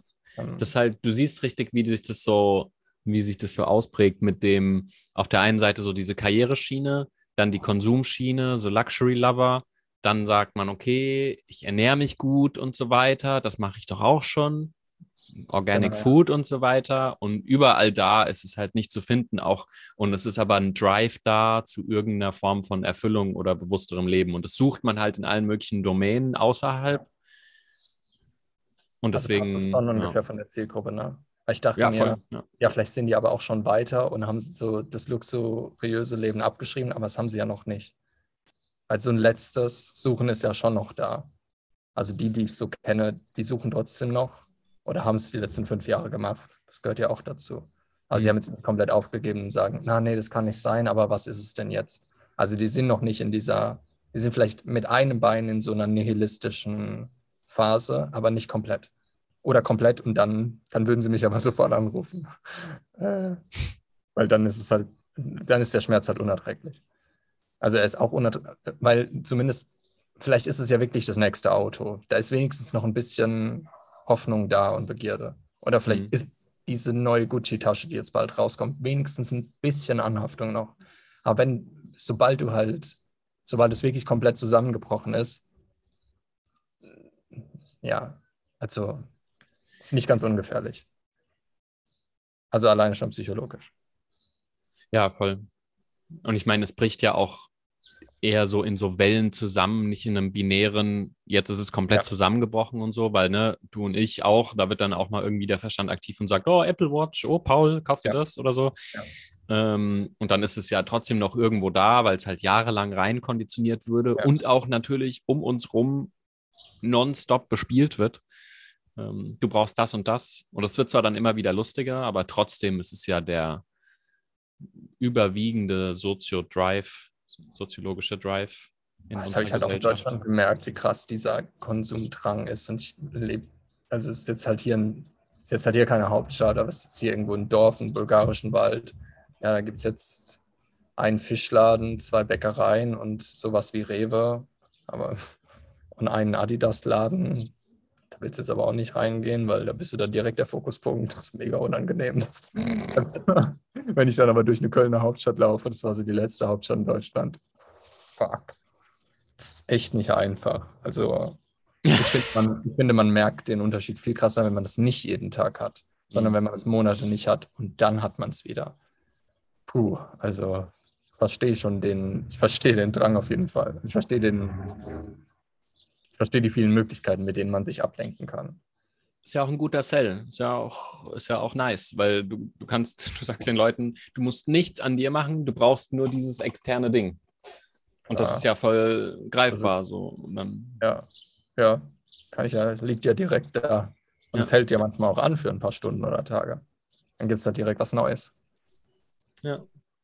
Nee, aber spannende Zielgruppe, ja, schon interessant. Ähm, ist auch spannend, dass es quasi hauptsächlich in der Zeit ist, wo so auch dieses tickende Uhr-Thema entweder ultra brisant ist oder schon abgelaufen ist, was ja ein extremes Leidensdruckthema im Leben einer Frau irgendwo auch ist. Äh, entweder die Realität, dass du jetzt in den nächsten Jahren, wenn du es auf biologisch, also ich sag mal, no, no, normale Art und Weise ein Mhm. Kind kriegen willst, äh, dann ähm, wird es halt zeitakut. Also dann ähm, entweder kriegst du das Thema jetzt geklärt oder es müssen halt andere Methoden dann irgendwie bei. Oder das Thema ist dann so mit Paar 50 halt eh irgendwie ähm, auf irgendeine Art und Weise schon erledigt. Entweder hast du welche und äh, du hast vielleicht nicht die erfüllte Beziehung mit denen, die du wolltest, oder du hast keine und das ist dann das eigene, also eine andere, eine andere Lücke, die da im Leben ist.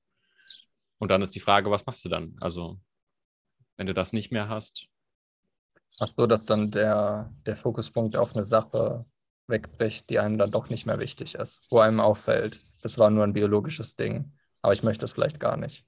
Aber was ist es denn dann?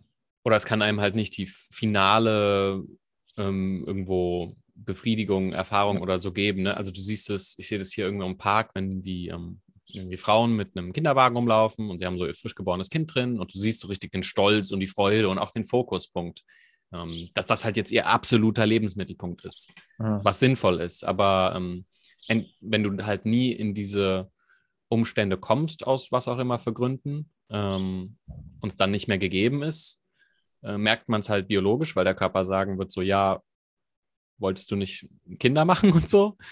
Ähm, oder es bricht halt weg, dass die Kinder irgendwann aus dem Haus gehen und dann kommen wieder Das diese ist- klassischen, klassischen gewartet, ja. Thema, ja. Das ist schrecklich, ja. Da will ich mich gar nicht, da will ich mich gar nicht reinversetzen. Also das muss schlimm sein, ja. wenn die Kinder dann aus dem Haus rausgehen. Ja, ich kriege das bei ähm, einem Familienmitglied gerade mit, wo so, ähm, da gab es so dieses eine Wunderkind und so weiter und es wurde total glorifiziert und der macht doch alles toll und so. Ja, aber jetzt geht er halt lang, langsam dann auch aus dem Haus raus und dann hat sie Ja. schon so gesagt, äh, "Ha, ich wünschte, ich hätte mehr Kinder gemacht und so. ich denke mir auch so, "Mm, okay. Äh, damit du noch mehr perfekte Kinder haben kannst, von denen du erzählen kannst, weil dir bald die Geschichten ausgehen, wenn er aus dem Haus ist. So, hoch.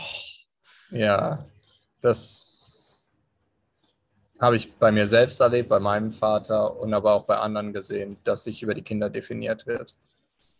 voll. Weil wer bist, weil wer bist du denn? Hm, Ja, das ist jetzt nicht so wichtig. Jedenfalls mein Sohn, der hat da im Fußball gewonnen. Ach krass, hast einen guten Sohn, ne? Da muss ja auch ein guter Vater sein. Ja, vielleicht hatte der Vater gar nichts damit zu tun, dass der Sohn so gut im Fußball war. Also, wo ich finde, dass zum Erwachsensein auch gehört, aufzuhören, zu glauben, dass es irgendwas geben würde, wenn die Eltern stolz auf einen sind, für Leistungen, wo die Eltern gar nichts dafür konnten. Also ich finde, damit stehe ich ziemlich alleine, dass ich das gar nicht wichtig finde, Eltern als Fokuspunkt zu benutzen für eigene Leistungen und dann zu sagen, ja, weil der Papa oder die Mama jetzt stolz sind, habe ich das gut gemacht. Das hat am Ende warst du gut oder warst du nicht gut, weil er da war oder sie da war, sondern weil du halt gut warst. Aber man braucht dann nicht dafür die Anerkennung vom Vater oder von der Mutter. Also deshalb finde ich es auch, finde ich es auch immer wieder eigenartig, wenn die Eltern das so oft sagen, wenn die Kinder erwachsen sind, ja, ich bin so stolz auf dich. Okay, aber irgendwie nimmst du dem Kind dann so ein bisschen seine Eigenverantwortung ab und überträgst die Leistung auf dich selbst. Als ob er jetzt erfolgreich gewesen wäre wegen dir. Er wurde ja geboren wegen dir, aber die Leistung war nicht so gut, nur weil du existierst. Weißt du, ich meine? Ja, ja, du kannst halt, Stolz heißt ja, ich habe irgendeine Form von Beitrag ja. in irgendwas Positivem. Und dann äh, kannst du halt auf die Art und Weise, bis du 80 bist, sagen, ach, ich bin so stolz hier drauf und so stolz da drauf. Und, ähm, ja. Oh, hast einen erfolgreichen Sohn. Ähm, muss ja auch eine gute Erziehung gewesen sein, wo ich manchmal mitbekomme durch dritte, vierte Leute, dass mir meine Leistungen im Leben ein bisschen abgeschrieben werden und dann so getan wird, als ob meine Eltern daran irgendwie eine Beteiligung gehabt hätten, was absolut das Gegenteil war. Also für mich war das halt eher ein Push. Ja, zu, du bist quasi trotz der Prägung äh, oder gerade ja. wegen der Prägung gerade in die andere Richtung auf deine eigene Form ja. von Erfolg gekommen, was aber nur damit zu tun hatte, dass die falsche Form von Erfolgsfokus dir so lange reingedrückt wurde und du immer gemerkt hast, nein, ist es nicht, nein, ist es nicht und irgendwann. Und lange Zeit bei mir war es halt auch einfach nur äh, dass ich Essen habe. Also das hat, damit haben jetzt meine Eltern nichts zu tun. Es war ja jetzt nur ein Überlebenstrieb. Also ja. Geld verdienen, mich in Situationen reinpushen, die extrem unangenehm waren. Nicht, weil ich jetzt irgendwie der Held bin und die Welt retten will, sondern weil ich halt irgendwas im Kühlschrank gebraucht habe. Also ich mag das auch nicht, wenn andere das dann glorifizieren und ich sage das dann auch, so, boah, da warst du dann richtig mutig. Die Situation an sich hatte nichts mit Mut zu tun. Da ging es nur um Essen. Jetzt, also um Food and Shelter. Das war jetzt nichts Besonderes. Und klar, dass man dann, wenn man dann in Situationen gepusht wird, dadurch, dass man dann halt auch weniger Angst vor anderen Dingen hat oder auch was dazu lernt. Aber das ist halt ein sekundärer Effekt. Da konnten Mach. aber weder meine Eltern was dafür, noch hatte ich dafür irgendwie extrem viel Mut. Also. Aber das, das ist auch sinnvoll, dass die dann das, also Eltern können sagen Stolz, Fremde können sagen, das war Mut ja. Ähm, und es ist total sinnvoll quasi, dass ihr Verstand dann sagt, oh, das ist aber mutig, weil das ist dann mutig in Relation zu dem, was man sich selber zutraut. Ja. Und dann sagt man halt, ach, der ist so mutig und deswegen kann der so krasse Schritte in seinem oh, Leben ja, gehen. Genau, ja. Und ich kann und da, das nicht, und ich kann ich das nicht, ne? weil ja, dafür musste man, müsste man schon so und so sein und das ist dann wieder, ich müsste so und so sein, Jetzt, um so und so leben sagst, zu können. merke ich auch, wie bei den Leuten dann was zusammenbricht, weil sie hoffen natürlich, dass ich das gemacht habe, weil ich mutig war oder so. Aber mhm. wenn ich dann ich sage es nicht immer, wenn es zur Situation passt und ich dann sage, nee, da ging es eigentlich nur um Überleben, dann ist schon so ein bisschen Enttäuschung. Ach so, ja, also. Okay, Ach, du warst gar nicht äh, mutig, also, sondern du wolltest nur leben. So. Es ist also nichts, womit man geboren ist dann am Ende. Ach, es geht also gar nicht um Testosteron und starke Knochen. Nein. Mist. Mist. Mist. Ja, das ist schon, schon spaßig, die Leute. Macht Oder, schon Laune. Macht Oder, schon Laune. Haben wir noch irgendwas? Habe ich noch irgendwas? Ich hatte irgendwas. Ich, äh, ich habe ein bisschen was aufgeschrieben. Das habe ich dir schon gesagt. Das habe ich gesagt. Das habe ich gesagt. Das. Das. Ja, ich will noch irgendwas schreiben zu für die Leute, die so alles schon erreicht haben, in Anführungszeichen, wenn dann so diese Illusionen wegbrechen. Komischerweise habe ich aufgeschrieben als Notiz konditionierte Erwartungshaltung. Ja, sind nicht alle Erwartungshaltungen konditioniert? Ungefähr. Hm. Ja. Ja, eigentlich. Also ja, konditionierte Erwartung. Gibt es unkonditionierte Erwartungshaltung? Nee. Nee, ist wahrscheinlich was, was wirklich konditioniert ist. Ja. Ich schon davon aus. Ach, und, ah ja, da habe ich einen Diskurs geschrieben, wie, aber da haben wir schon mal drüber geschrieben, äh, geredet, über ähm, Privilegien. Dass, ich glaube, dass Staaten oder Menschengruppen, die sehr privilegiert sind, auch einen stärkeren Verstand haben also einen mhm. stärkeren destruktiven Verstand. Ähm, einfach, Ja, also ich merke das wie manchmal, wenn hier Leute herkommen, die ähm, aus einem privilegierten Land kommen, was man ja schon weiß, wenn es halt Deutsche sind, dann ist es halt ein privilegiertes Land automatisch, das ganze Land. Ja. Und dann kommen die hierher und haben auch eigenartigerweise irgendwie das Gefühl, sie müssten die ganze Welt retten. Also ich weiß nicht, woher das kommt. Ähm, Die Allmanns. also es gibt hier viele Straßenhunde und Katzen. Und ich sehe die, die haben manchmal ein Bein gebrochen, können nicht richtig Mhm. laufen, kein richtiges Auge. Mir tut es leid. Ich würde mir aber jetzt nicht die Tiere mit nach Hause nehmen, zum Arzt bringen und so weiter, weil es gibt hier Organisationen, die sich darum kümmern. Jeden Tag, wenn ich einkaufen gehe. Und auch wenn es die nicht gäbe, wärst du trotzdem kein schlechter Mensch, wenn du nicht Ja. sagen würdest, ich rette das die ist jetzt ganz alle. Wichtig. Genau. Ja. Vor allem, wenn ich es dann auf Facebook poste. Ja. Ähm, wenn mir danach ist, dann äh, auf dem Parkplatz von Bila, das ist ein Einkaufscenter wie Rewe, ähm, hole ich manchmal dem Hund auch Essen, aber auch nicht immer, weil ich ja nicht weiß, wie viel bekommt er von anderen noch, weil hier werden halt die Hunde andauernd gefüttert. Und ich verstehe das nicht, die kommen hier, ich verstehe das schon, die kommen hierher und haben dann gleich das Gefühl, sie müssen hier alles umkrempeln und hier läuft alles falsch. Und, und dann hat sie die Katze teilweise, dann hat sie drei Katzen aufgenommen und dann ist ihr eingefallen, dass sie eine Katzenallergie hat. Und jetzt musste sie jemand finden. Jetzt ist aber die Katze in einem sicheren Raum auf einmal. Du kannst jetzt die Katze nicht mehr einfach auf die Straße setzen. Weil sie ist jetzt, also wenn man sie draußen gelassen hätte, dann hätte sie jemand draußen versorgt und hätte sie auch draußen gelassen. Weil den Katzen und Hunden geht es nicht schlecht, die hier Straßenhunde sind. Also Straßenkatzen oder Straßenhunde. Ich sehe die andauernd spielen oder sonst irgendwas machen. Katzen sind nicht Menschen.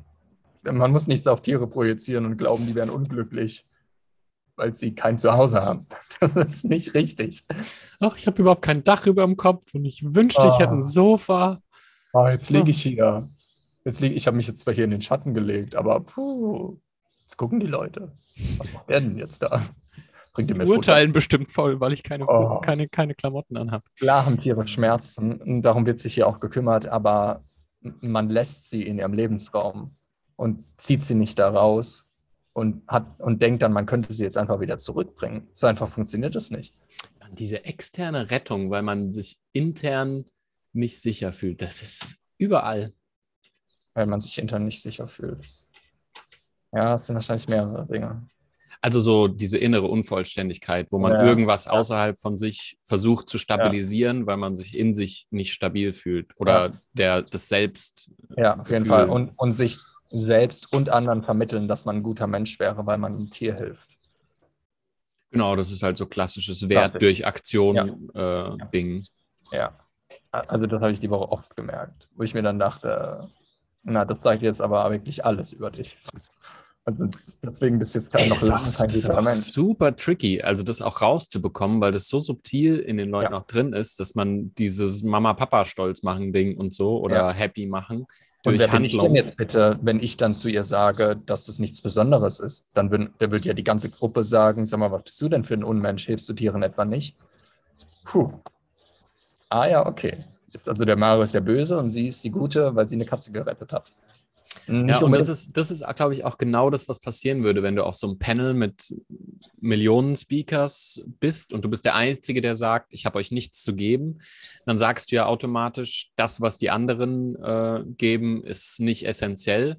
Und dann würden die ganzen Verständer anspringen und sagen, ja, aber ist doch schon ganz gut, dass die da irgendwas geben. Und dann kann Ja. sich halt auch so eine Gruppendynamik tun, so, ja, was, was, ja, wie, also diese Methode hat mir schon viel geholfen, so und so weiter. Und dann äh, geht so in diese, ja. in, diese Richtung trifft Aber deshalb liebe ich von Anthony DeMello, äh, wenn er sagt, ja, klar habe ich dich verlassen. Was erwartest du von mir? Ich bin halt ein unperfekter Arsch. Diese Erwartungshaltung von anderen zu brechen, indem man sagt, ich bin unperfekt, du bist unperfekt. Was erwartest du von mir? Was Mhm. erwartest du von, von jemandem, der unperfekt ist? Und er sagt halt auch, er sagt, glaube ich, auch Arsch oder Idiot mehrmals. Was aber, mit, der, mit der Einstellung kann dich keiner mehr als bösen Menschen darstellen, weil dieses, dieses sich gut darstellen hat ja so viele verschiedene Gründe, weil man keinen Zugriff auf seine böse Seite hat, weil ähm, Moral, Ethik, dass man als der gu Mhm. gute Mensch dastehen will und die anderen dann als böse darstellt und so weiter. Aber wir wissen alle, dass wir alle die unperfekten Idioten sind. Wenn ich so durch die Welt gehe, dann kann man mir einfach nichts mehr. Weil man kann nicht mehr seine, seinen komischen, seine komische unterdrückte Seite, äh, kann man nicht mehr auf mich projizieren und dann sagen, ja, du bist der Böse. Ja, okay, dann bin ich es halt. Gut, jetzt haben wir es geklärt. Aber es trifft mich nicht mehr. Es trifft mich nicht mehr. Mich treffen auch Projektionen weniger, wo ich merke, wenn andere anfangen zu projizieren, ich mir dann denke, wow, also vor allem online. Ähm, ich habe vor ein paar Monaten äh, im Radio mal angerufen in Deutschland, da ging es irgendwie um Freiheit und digitale Nomadentum und so. Und halt um absolute Freiheit. Und dann stand im Chat, ähm, absolute Freiheit, Fragezeichen, wohl eher Bindungsangst. Mhm, okay, alles klar. Dann haben wir das auch geklärt. Gut, anonymer Mensch. Was, was, was, dir, was in dir wirkt, ja. Anonymer. Mensch online. Vor allem, was, was ist das eigentlich für eine Art? Ähm, so ein Problem, für das man nichts kann, zum Beispiel Bindungsangst, als für das zu benutzen, um jemanden schlecht zu machen. Also das ist ja jetzt wirklich nichts, wo, wofür ich, wofür ich dann was könnte. Weißt du, ich meine, also Depressionen sind nicht mehr stigmatisiert, aber andere Dinge sind halt noch nicht so im Mittelpunkt, für die jemand nichts kann. Und dann wird dann gesagt, ja, der hat ja eine, eine Bindungsangst oder der ist ja Narzisst. Ähm, also, Sau, also wenn man das so zu Ende durchdenkt, so ist so, oder, oder, oder so ein bisschen durchgeht, es ist so lustig eigentlich. Also es ist traurig und lustig wie immer traurig, zugleich. Traurig, ja. Ähm, weil das halt so, die Person sagt, die Person hat ein Problem mit Bindungsangst. Damit sagt sie, ich habe das nicht, ich stehe da drüber. Ja. Und damit sagt sie, in ihrem Kopf bestätigt sie eigentlich, dass in ihrem Verstand äh, es ein Problemkonstrukt Bindungsangst gibt und so. Und ähm, dann muss man sich noch drüber stellen, also auch noch irgendwie narzisstisch und sagen, genau. ja, ihr habt das nicht verstanden, bla blub. Und damit äh, ja, erzählt man im Prinzip die ganze, packt man so aus und sagt, so, genau. hier sind meine Probleme. Person, Aber ich denke, es sind deine. Also, als ob jemand morgens aufwacht und sagt, so, heute machen wir mal Bindungsangst. Das nehmen wir jetzt heute mal als Lebensproblem und darunter leide ich jetzt, weil das ist ja nichts, was Spaß machen würde. Das ist ja jetzt auch nichts, was man sich irgendwie aneignen würde. Und die Person, die da im Chat geschrieben hat, dass ich Bindungsangst hätte, die Person hat Bindungsangst. also ja, so klar, obvious. Ja, ja sie so hat es als Konstrukt im Verstand, sonst würde sie gar nicht drüber reden. Was ist dieses Stimmt, ja, sonst wüsste ihr ja gar nicht, was das bedeutet. Ja, sie hat ja schon eine Spannung dazu, wo sie sagt, Bindungsangst ist negativ. Das heißt, die Person lebt schon ja. die ganze Zeit in Ablehnung zu Bindungsangst. Was heißt, es ist da und stärker ja. als bei jemandem, der. Ja. ja. Stimmt, ja. Das kannst du auch mit anderen Sachen machen, wie der, der auf der Bühne sitzt, der ist glücklich. Dafür brauche ich ja erstmal ein Konstrukt von Glück. Also braucht mein Verstand ein Konstrukt von Glück. Also nimmt er sich das was gerade da liegt. Gibt es ja genug. Geld, äh, Freiheit, was auch immer. Lebt mal in absoluter Freiheit. Muss nicht unbedingt Glück sein, aber er nimmt es als Konstrukt. Oder Narzissmus ist klassisch. Ja, Narzissmus ist halt auch glaub, immer. Ich glaube, nirgendwo wird so viel projiziert wie bei Narzissmus. Nirgendwo. Ja. Das ist so, die werden dann per se als böse Menschen dargestellt. Alter, äh, ich sage den Leuten immer so, ein Kumpel von mir hat mal gesagt, so, oh, Paul, ich mag dich so gerne, so, bitte enttäusch mich nicht, so ungefähr. Und ich so, ich werde dich enttäuschen. So, nimm mal das, was du da gerade an Bild von mir hast und, und weißt du, sehr unperfekt, also ne, Mensch halt. So, ja, ja, genau, wenn du jetzt ja. einen Kasten baust, wo du denkst, so und so bin ich, dann werde ich diesen Kasten auf jeden Fall enttäuschen, weil ich bin kein Kasten, weißt du? Definitiv.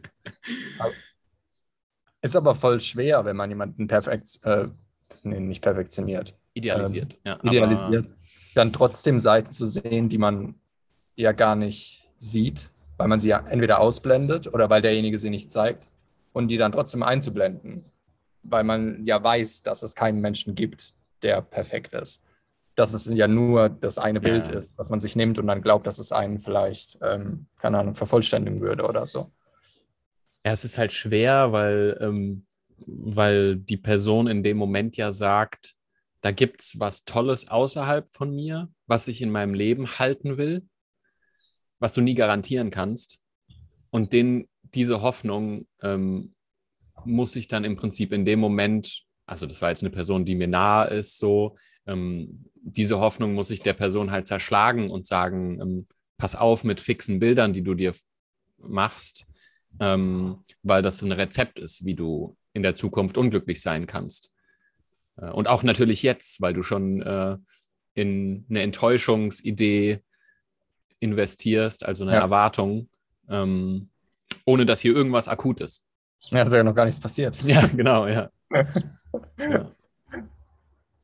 Und selbst wenn was passiert, ne, also bei mir, letztens hat mich dann irgendwie einer, ähm, ich bin hier immer so, ach, du bist so ruhig, Paul, und so, werde ich immer angequatscht und so zen. Und letztens hat mich einer irgendwie im Park angesprochen und gemeint, so, ja, irgendwie vor zwei Wochen hast du nicht so in deinem Zen gewirkt. Und ich so, ja, erstens keine Ahnung, wer ich vor zwei Wochen war. Also, was soll ich dir sagen? Ja. Wenn du es in dem Moment ansprichst, kann ich vielleicht sagen, okay, da ist mein Verstand gerade getriggert oder dieses Thema geht gerade in mir vor. Aber jetzt, who the fuck knows? Und ich hatte aber auch das Gefühl, das war so ein bisschen auch wieder ähm, so die Projektion, wo jemand ähm, auch so ein bisschen das gesucht hat, dass ja, Paul, was war denn da Schlimmes bei dir? Und ich so, ja, nichts also Schlimmes also, war da. Also leicht auch so ein bisschen die Hoffnung, dass es wieder verloren geht. Ja, also diese, das war, es hat sich so ein bisschen angefühlt, wie als ob die Person da die Insel der Rettung sucht, dass ähm, ich halt doch nicht nur immer entspannt und ausgeglichen ja. und zen bin oder so. Ja. Dass es quasi okay ist, dass man selber leidet, weil äh, die Idealisierung da doch bricht, von wegen, ach, der ist immer so entspannt und so. Und dann kann der Verstand sagen, ah, ist doch nicht so ents äh, äh, entspannt und so weiter. Ja, genau. Was ist denn da das Problem? Und ich so, ja, nichts, was ich mir nicht selber mache. Also keine Sorge, mach dir keine Gedanken um meine Probleme. Die schaffe ich ja. mir selber mit Leidenschaft äh, und oder die schafft mein Verstand mit Leidenschaft und dann. Da passe ich zurzeit echt auf mit Projektionen von anderen, weil das natürlich sehr es ist natürlich auch für den eigenen Verstand sehr attraktiv, die Projektion von den anderen dann anzunehmen, weil es sind ja wahrscheinlich auch welche, die man ja auch kennt aus der Vergangenheit oder noch hat. Mhm. Und dann zu sagen, weißt du was? Bindungsangst? Das nehmen wir. Stimmt. Das, das haben wir ja. ja. Moment, das hatten wir vielleicht mal, vielleicht haben wir es noch ein bisschen. Weißt du was? Dann machen wir gerade wieder ein Problem draus. auch, und dann bewusst zu sagen, nein, nein, mache ich jetzt nicht. Also ganz selten ähm, mache ich das dann auch. Ich hatte mal ähm, ein Date, ne, natürlich. Und, ähm, und das Mädel hat mir irgendwie gesagt, ja, da, keine Ahnung, da finde ich dich jetzt irgendwie nicht attraktiv oder so. Irgend so ein, irgend so ein Statement war. Das ist jetzt völlig außer Kontext, auch ganz egal. Ähm, aber in dem Moment habe ich so wahrgenommen, dass sie halt schon mit mir am Flirten ist und mich attraktiv findet. Und dann bin ich so, sie war schon so relativ bewusster Typ, sensibler Typ.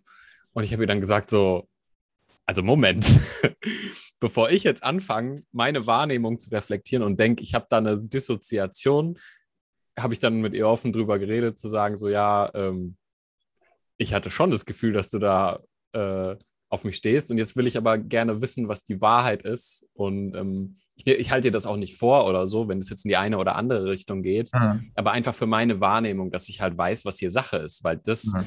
wirkt quasi gerade sowas, wo ich mir denke, so, Paul, wie dissoziiert äh, ist deine Wahrnehmung da an mhm. der Stelle? Und dann hat sie gesagt, ja, okay, war schon so und so weiter. Ne? Und ich ja. so, ah, ja, okay, gut, dann ist doch alles in Ordnung. Dann weiß ich wenigstens, was irgendwie Sache war selbst wenn sich das dann wieder ändert und man dann irgendwie Gründe hat zu sagen, okay, ich will jetzt nicht äh, in diese sexuelle Schiene gehen und mich ein bisschen von Attraktivitätsgedanken distanzieren, aus was auch immer für Gründen, völlig fein. Ähm, aber dann so Projektionen auch mal so ein bisschen so abprallen zu lassen und zu sagen, so, was ist das jetzt gerade hier? Was. Äh aber dann halt auch wirklich zu fragen oder es nochmal zu überprüfen, ist es jetzt eine Projektion oder Mhm. Stimmt es vielleicht wirklich? Das ja, ja, schon, genau. Also, weil vielleicht liegst du ja wirklich komplett falsch. Voll, genau. Ja, das, also, und das war, und das wäre ja. auch okay für mich gewesen. Ja, weißt du, dann genau. zu sagen, ich liege da völlig falsch, ich habe das irgendwie gedeutet, als sie findet mich attraktiv, aber in Wirklichkeit no way.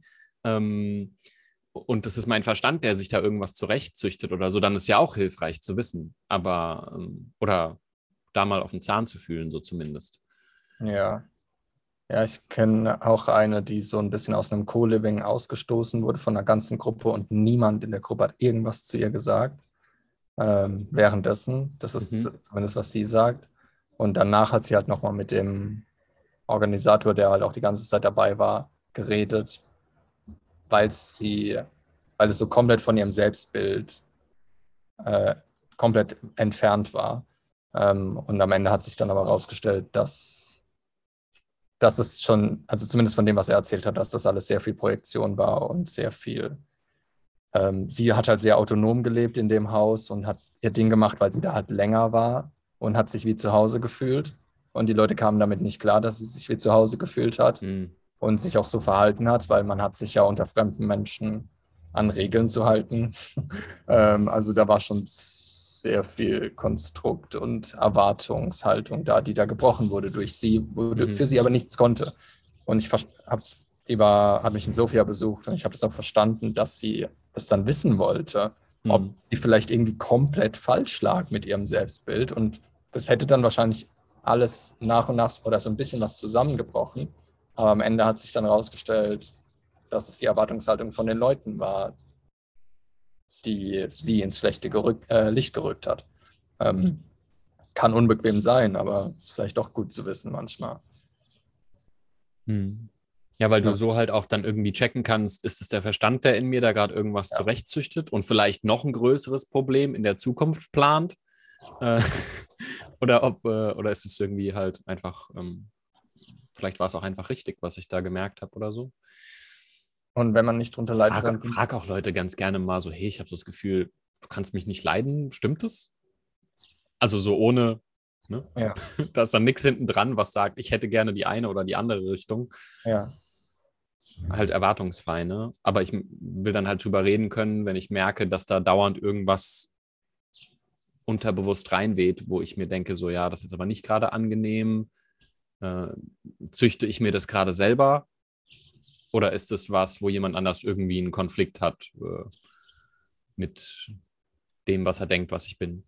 Ja, also die Woche hatte ich das auch ein bisschen. Wir haben eine, die ist die ganze Zeit glücklich und, nee, nicht die ganze Zeit glücklich, sie lacht die ganze Zeit und ähm, will die ganze Zeit gute Laune um sich haben und hat auch genau diese Erwartungshaltung anderen gegenüber. Das heißt, wenn wir mal ein ernsthaftes Gespräch haben, dann ähm, versucht sie das mit der, mit der übertrieben guten Laune kaputt zu machen oder sie läuft einfach weg. Und die Woche habe ich auch zu ihr gemeint, du ist kein Problem, wenn du zwischendurch mal nicht mit mir quatschst, aber ich bin nicht derjenige, der jetzt hier die ganze Zeit rumtanzt und fake, also ich habe nicht fake gesagt, aber der übertrieben glücklich ist oder das zumindest vermittelt. Ähm, ich werde das auch nicht aufnehmen, weil sie hat dann zu mir gemeint, ja, äh, warum bist du denn gerade so komisch? Warum lachst du denn nicht? Also ich war so mega konzentriert und habe Ah. gearbeitet und sie, was guckst du denn jetzt so ernsthaft? Das hatte ich jetzt schon öfter, dass wenn ich mich konzentriere, dass ich dann die Erwartungshaltung von Leuten breche, die immer denken, ich wäre immer der funny guy und die dann mal nicht, und wenn ich dann mal was ernsthaft mache, dann sagen sie, ah ja, ist ja gerade aber nicht so ernst gemeint, ne? Da ist doch bestimmt ein Scherz dahinter. Oder halt gar nicht damit klarkommen, dass es ihr Bild kaputt macht von dem immer witzigen Marius und dann erwarten, dass ich jetzt wieder mal einen Scherz mache. Wenn ich Bock drauf habe, wie gestern Abend, als wir essen waren, dann ist es halt lustig. Wenn ich keine Lust drauf habe, dann habe ich halt keine Lust drauf. Und dann ist es halt, sollen die halt gucken, wie sie ihr, ihr eigenes Glück erschaffen. Aber ich bin ja nicht dafür verantwortlich. Ähm, da habe ich die Woche wieder gemerkt, wie was für ein extremer Unterschied das auch ist zwischen ich konzentriere mich und arbeite. Dann kann es sein, dass ich jetzt nicht so am Computer sitze, ich mache meine Scherze. Lustig, Äh. Google Ads, toll. Und dass, wenn ich witzig bin, das auch nicht bedeutet, dass das meine ganze Identität ist. Ich merke aber auch von mir selbst, wie das natürlich, wenn man jemanden, egal von welcher Seite kennenlernt, von der entweder ein bisschen ernsthafteren, tiefgründiger, was auch immer, oder von der witzigeren, wenn dann die andere dazukommt, dass das schon schwer sein kann, das so ein bisschen aufzunehmen. Ähm, eine, mein, eine hat mich die Woche Enigma genannt. Das fand ich spannend. Hm. was das bedeutet. Äh, aber weil sie mich von beiden Seiten gesehen hat, innerhalb von einem Tag und Ah. dann ein bisschen verwirrt war. Und sie hat aber, sie hat, das hat sie aber nicht beunruhigt. Und das fand ich ganz angenehm, dass man dann nicht, weil manchmal merke ich, wie die Leute mir dann nicht mehr vertrauen und denken, ja, wer ist er denn jetzt eigentlich? Weil sie es halt nicht fassen können. Hm. Ist er jetzt immer der Witzige? Und was ist jetzt die falsche Seite und was ist jetzt die Persona? Nichts von den beiden ist Persona. Vielleicht mal Anteile davon, aber das gehört beides zu mir. Ähm, und bei manchen Leuten finde ich es aber dann ganz angenehm, wenn sie das dann hinnehmen und auch damit leben können. Weil, weil die wissen nie, was sie erwartet. Weißt du, wenn sie mit mir weggehen, ja. Wissen sie nie, wird es jetzt witzig oder kommen jetzt die tiefgründigen Gespräche. Das kann beides sein. Genau, das ist halt im Prinzip ein zweischneidiges Schwert im Sinne von, es ist eine Katastrophe für Leute, die gerne ein festes Bild von der Person haben. Es ist aber ein unfassbarer Segen für Leute, die neugierig aufs Leben sind, weil genau. äh, alles sich ja dauernd ändert und genauso ja. änderst du dich dauernd und dementsprechend ja. kann man dauernd schauen, was ist denn, was ist denn da jetzt los bei Marius? Ja. Ne? Und bei dem Thema dann Vertrauen habe ich auch gemerkt, ähm, dass einer hat so direkt, am Anfang habe ich so direkt gemerkt, und das hat er dann auch gesagt, dass er so ein bisschen Vertrauensprobleme grundsätzlich hat.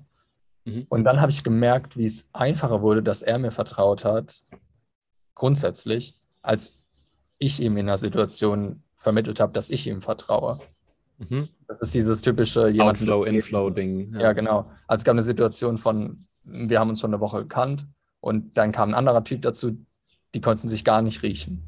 Und dann ist der andere Typ weggegangen, habe ich gemeint, ja, ich werde jetzt gar nicht anfangen, mit dem irgendwie mich zu unterhalten oder irgendwie zu testen, weil ich vertraue ja ihm mehr als dem anderen neuen Typen. Mhm. Also verlasse ich mich halt auf seine Auffassungsgabe und vertraue dem anderen halt automatisch. Ja, jetzt, ich vertraue ihm jetzt nicht gar nicht, aber ich ahne schon, dass da was nicht stimmen könnte, weil ich ja demjenigen vertraue, den ich schon kenne. Zumindest war das irgendwie mein Gefühl. Ähm, und das habe ich ihm dann gesagt. Und ab dem Zeitpunkt habe ich gemerkt, wie er mir mehr vertrauen konnte. Also was halt typisch Reziprozität ist. Und auch ein bisschen Eckart Tolle gibt es, was du von anderen erwartest. Also wenn ich hm. will, dass andere mir vertrauen, dann muss ich ihnen aber auch vertrauen. Und das war ganz spannend in dem Moment, das zu merken, wie ich das zurückbekomme. Macht, macht ja auch Sinn, ne, wenn du Leuten sagst, vertrau mir. ja. Hm, okay. Klar. Dann wohl indem ich es von meinem Umfeld verlange, so kommt es ja. natürlich. Ne? Ich war auch schon in Situationen, wo jemand anderes gesagt hat, ich weiß gar nicht, ob ich dir jetzt vertrauen kann. Und ich dann, ja, was soll ich jetzt sagen? Was mhm. willst du jetzt hören? Wenn ich jetzt Ja sage, dann könnte es sein, dass ich dich überzeugen will. Wenn ich Nein sage, dann wäre es auch gelogen, weil irgendwie will ich ja das Vertrauen schon haben. Aber es funktioniert nicht durch Fragen stellen. Es funktioniert nur durch, keine Ahnung, wahrscheinlich, ich weiß gar nicht. Ich weiß gar nicht, wann ich anderen vertraue. Aber ich gebe immer so einen Vorschuss. Und dann lasse ich sie gerne kaputt machen. Und dann lasse ich sie halt gehen. weißt du? Das ist so ein bisschen philosophisches mhm. Konzept von Vertrauensüberschuss. Gib am Anfang viel mehr und dann ist zwar der Schmerz ein bisschen da, aber zumindest bekommst du viel mehr Menschen, die das Potenzial haben, in deinem Leben gut dazuzugehören, anstatt von vornherein direkt alle auszuselektieren. Mhm. Ja, spannend. Ich habe gerade an, Katzen, an, an Katzen wieder gedacht. Ja? ja. Ach so. Ja, weil ich überlegt habe, wann also hier in Darmstadt irgendwie auch ein paar Straßenkatzen unterwegs und so. In letzter Zeit chill ich recht oft mit denen, obwohl ich früher irgendwie voll das, keine Ahnung, beschissene Verhältnis mit Katzen hatte und immer die, die nervig fand. Und ich habe mich gerade gefragt, wann ich den Eindruck habe, dass die mir vertrauen, äh, also dann zu mir kommen. Ne? Und ich achte dann irgendwie immer, also nicht bewusst oder so, drauf, ihnen nichts abzuverlangen. Also ich gehe nicht zu denen hin und sage so, ich streichel dich jetzt und bitte sei kuschelig, ja. ähm, sondern ich setze mich dann irgendwo, ich gucke mir das dann so an, was die gerade macht, setze mich dann irgendwo hin, wo ich denke, okay, das ist jetzt nicht threatening für die, ich chill mich dahin und ich mache irgendwas. Also ich kann irgendwie ein bisschen pfeifen oder mit ein paar Steinen spielen und so und dann ähm, wird die Katze quasi von selber neugierig, was da jetzt gerade beim Paul abgeht und so. Und dann kommt sie dazu und kuschelt sich irgendwie an mich oder so. Aber es ist nicht so, ja. dass ich sage, ja, ich fordere der Katze jetzt Vertrauen ab, sondern die merkt, ich verlange ihr ähm, nichts ab und ich packe sie in keine Box und sage, du musst jetzt so und so sein, sondern ich bin einfach da Und dann ist, wird die wieder von irgendwie so angezogen, weil sie merkt, ach, da kann ich einfach sein. Äh, und wenn die geht, geht sie, wenn ich gehe, gehe ich. Genau, ja, weil sie hat jetzt nicht das Bedürfnis, dir irgendwie zu vermitteln, dass sie dich total mag. Das heißt, wenn sie keinen Bock mehr hat, dann geht's halt. Ja, genau. Da gibt es jetzt nicht viel bei der Katze. Ich mache das grundsätzlich. Also wenn ich irgendwie hier durchlaufe und merke, dass Katzen oder Hunde keine Lust, ich bleibe da manchmal kurz stehen. Wenn ich aber merke, dass sie nur irgendwie einen Anflug haben von keinen Bock auf dich, gehe ich einfach weiter. Aber es gibt auch so Menschen, die packen dann so das Tier und wollen dann geliebt werden. Ich Lieb streiche mich. Ich streiche dich und du bleibst jetzt hier. Nee, wenn das Tier gerade keinen Bock hat, dann lass es halt. Same mit den Menschen übrigens. Würde ich genauso machen. Wenn die keine Lust haben, dann lass sie halt. So machen wir es auch auf dem Retreat. Wir pieksen sie dann so ein bisschen an. Sagst, na, hast du Lust? Nein. Mag nicht. Okay, keine Liebe. Tschüss. Na gut. Guti. Jo. Dann würde ich sagen, Bis irgendwann. ja, ne? Ja? See you. See you. Ciao, ciao.